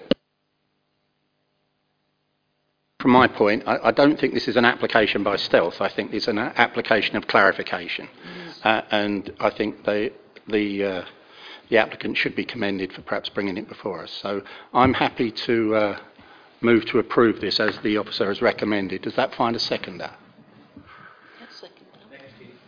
Councillor Loughlin is happy to second. All those in favour, please show. One, two, three, four, five, six. And against? Councillor Chambers. Okay, that item is carried and clarified. Thank you very much for your time.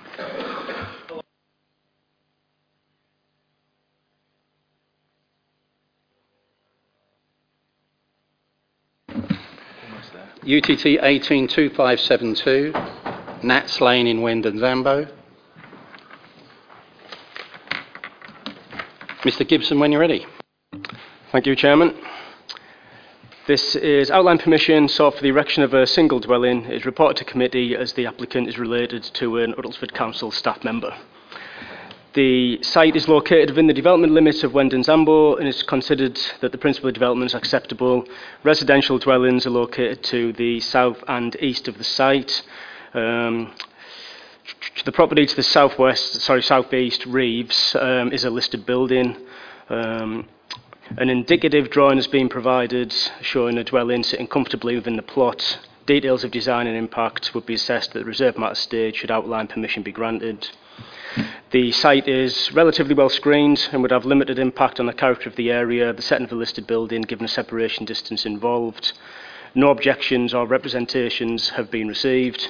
In summary, the scheme is considered to be sustainable development located within the settlement limit of Wendens Ambo. No objections have been received from any internal or external consultees. Therefore, Chairman, the application is recommended for approval. Uh, thank you, Mr Gibson. Anybody? I'm happy to propose from the chair. Does that find a seconder? Seconded by Councillor Lodge. All those in favour, please show. That is unanimous. Thank you, Ben. Thank you, David. Uh, you're in the chair again. I am. Divinia Avenue.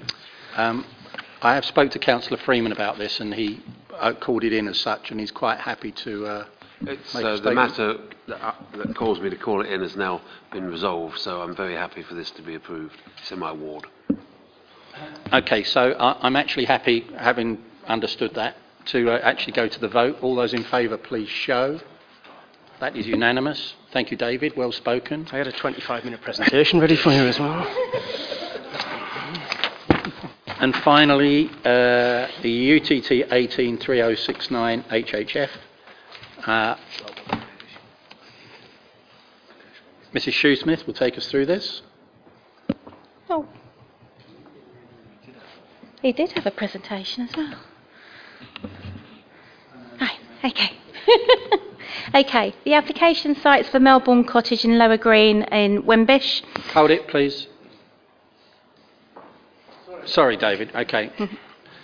It's Councillor Lemon again. Would you like to start again, Mrs. Shoesmith? So the applications for Melbourne Cottage in Lower Green, Lower Green Lane in Wimbish. The application is for amendments to a two-storey extension and the addition of a, a single-storey rear extension. Planning permission was already granted back in 2016 for extensions to the dwelling, which include the erection of a two-storey side and single-storey rear extensions. Um, let me just have a quick look. So this is a scheme that was originally approved uh, back in 2016 which allowed for rear extensions and the two-storey side extension. So as part of this application, what they're proposing to do is alter the hipped roof to a gabled roof to utilise the loft space within the two-storey extension and the insertion of a window within the gable. Also the addition of a single-storey rear extension to the back of the property. Um, in terms of the scheme, whilst it would result in a significant increase in the footprint of the property, um, the overall impact um, is considered uh, not to be significant and would not affect the neighbouring properties. So this is the application site um, before us, which is this cottage here. Oops, no, and that's it. So um, in terms of impact, no impact is considered on the neighbouring properties considering its relationship because the extension is here and the single storey here. Um, and therefore, approval is recommended subject to conditions listed in the report. Thank you, Chairman. Uh, have we had any objections? No objection. No objections. Okay. Um, okay, members? Happy enough to? Uh, Okay, proposed by Councillor Lemon. Does that find a seconder? Councillor Chambers. All those in favour, please show. That is unanimous and carried. And that ends today's proceedings. Thank you very much, everybody. Thank you. You did. You should have done that.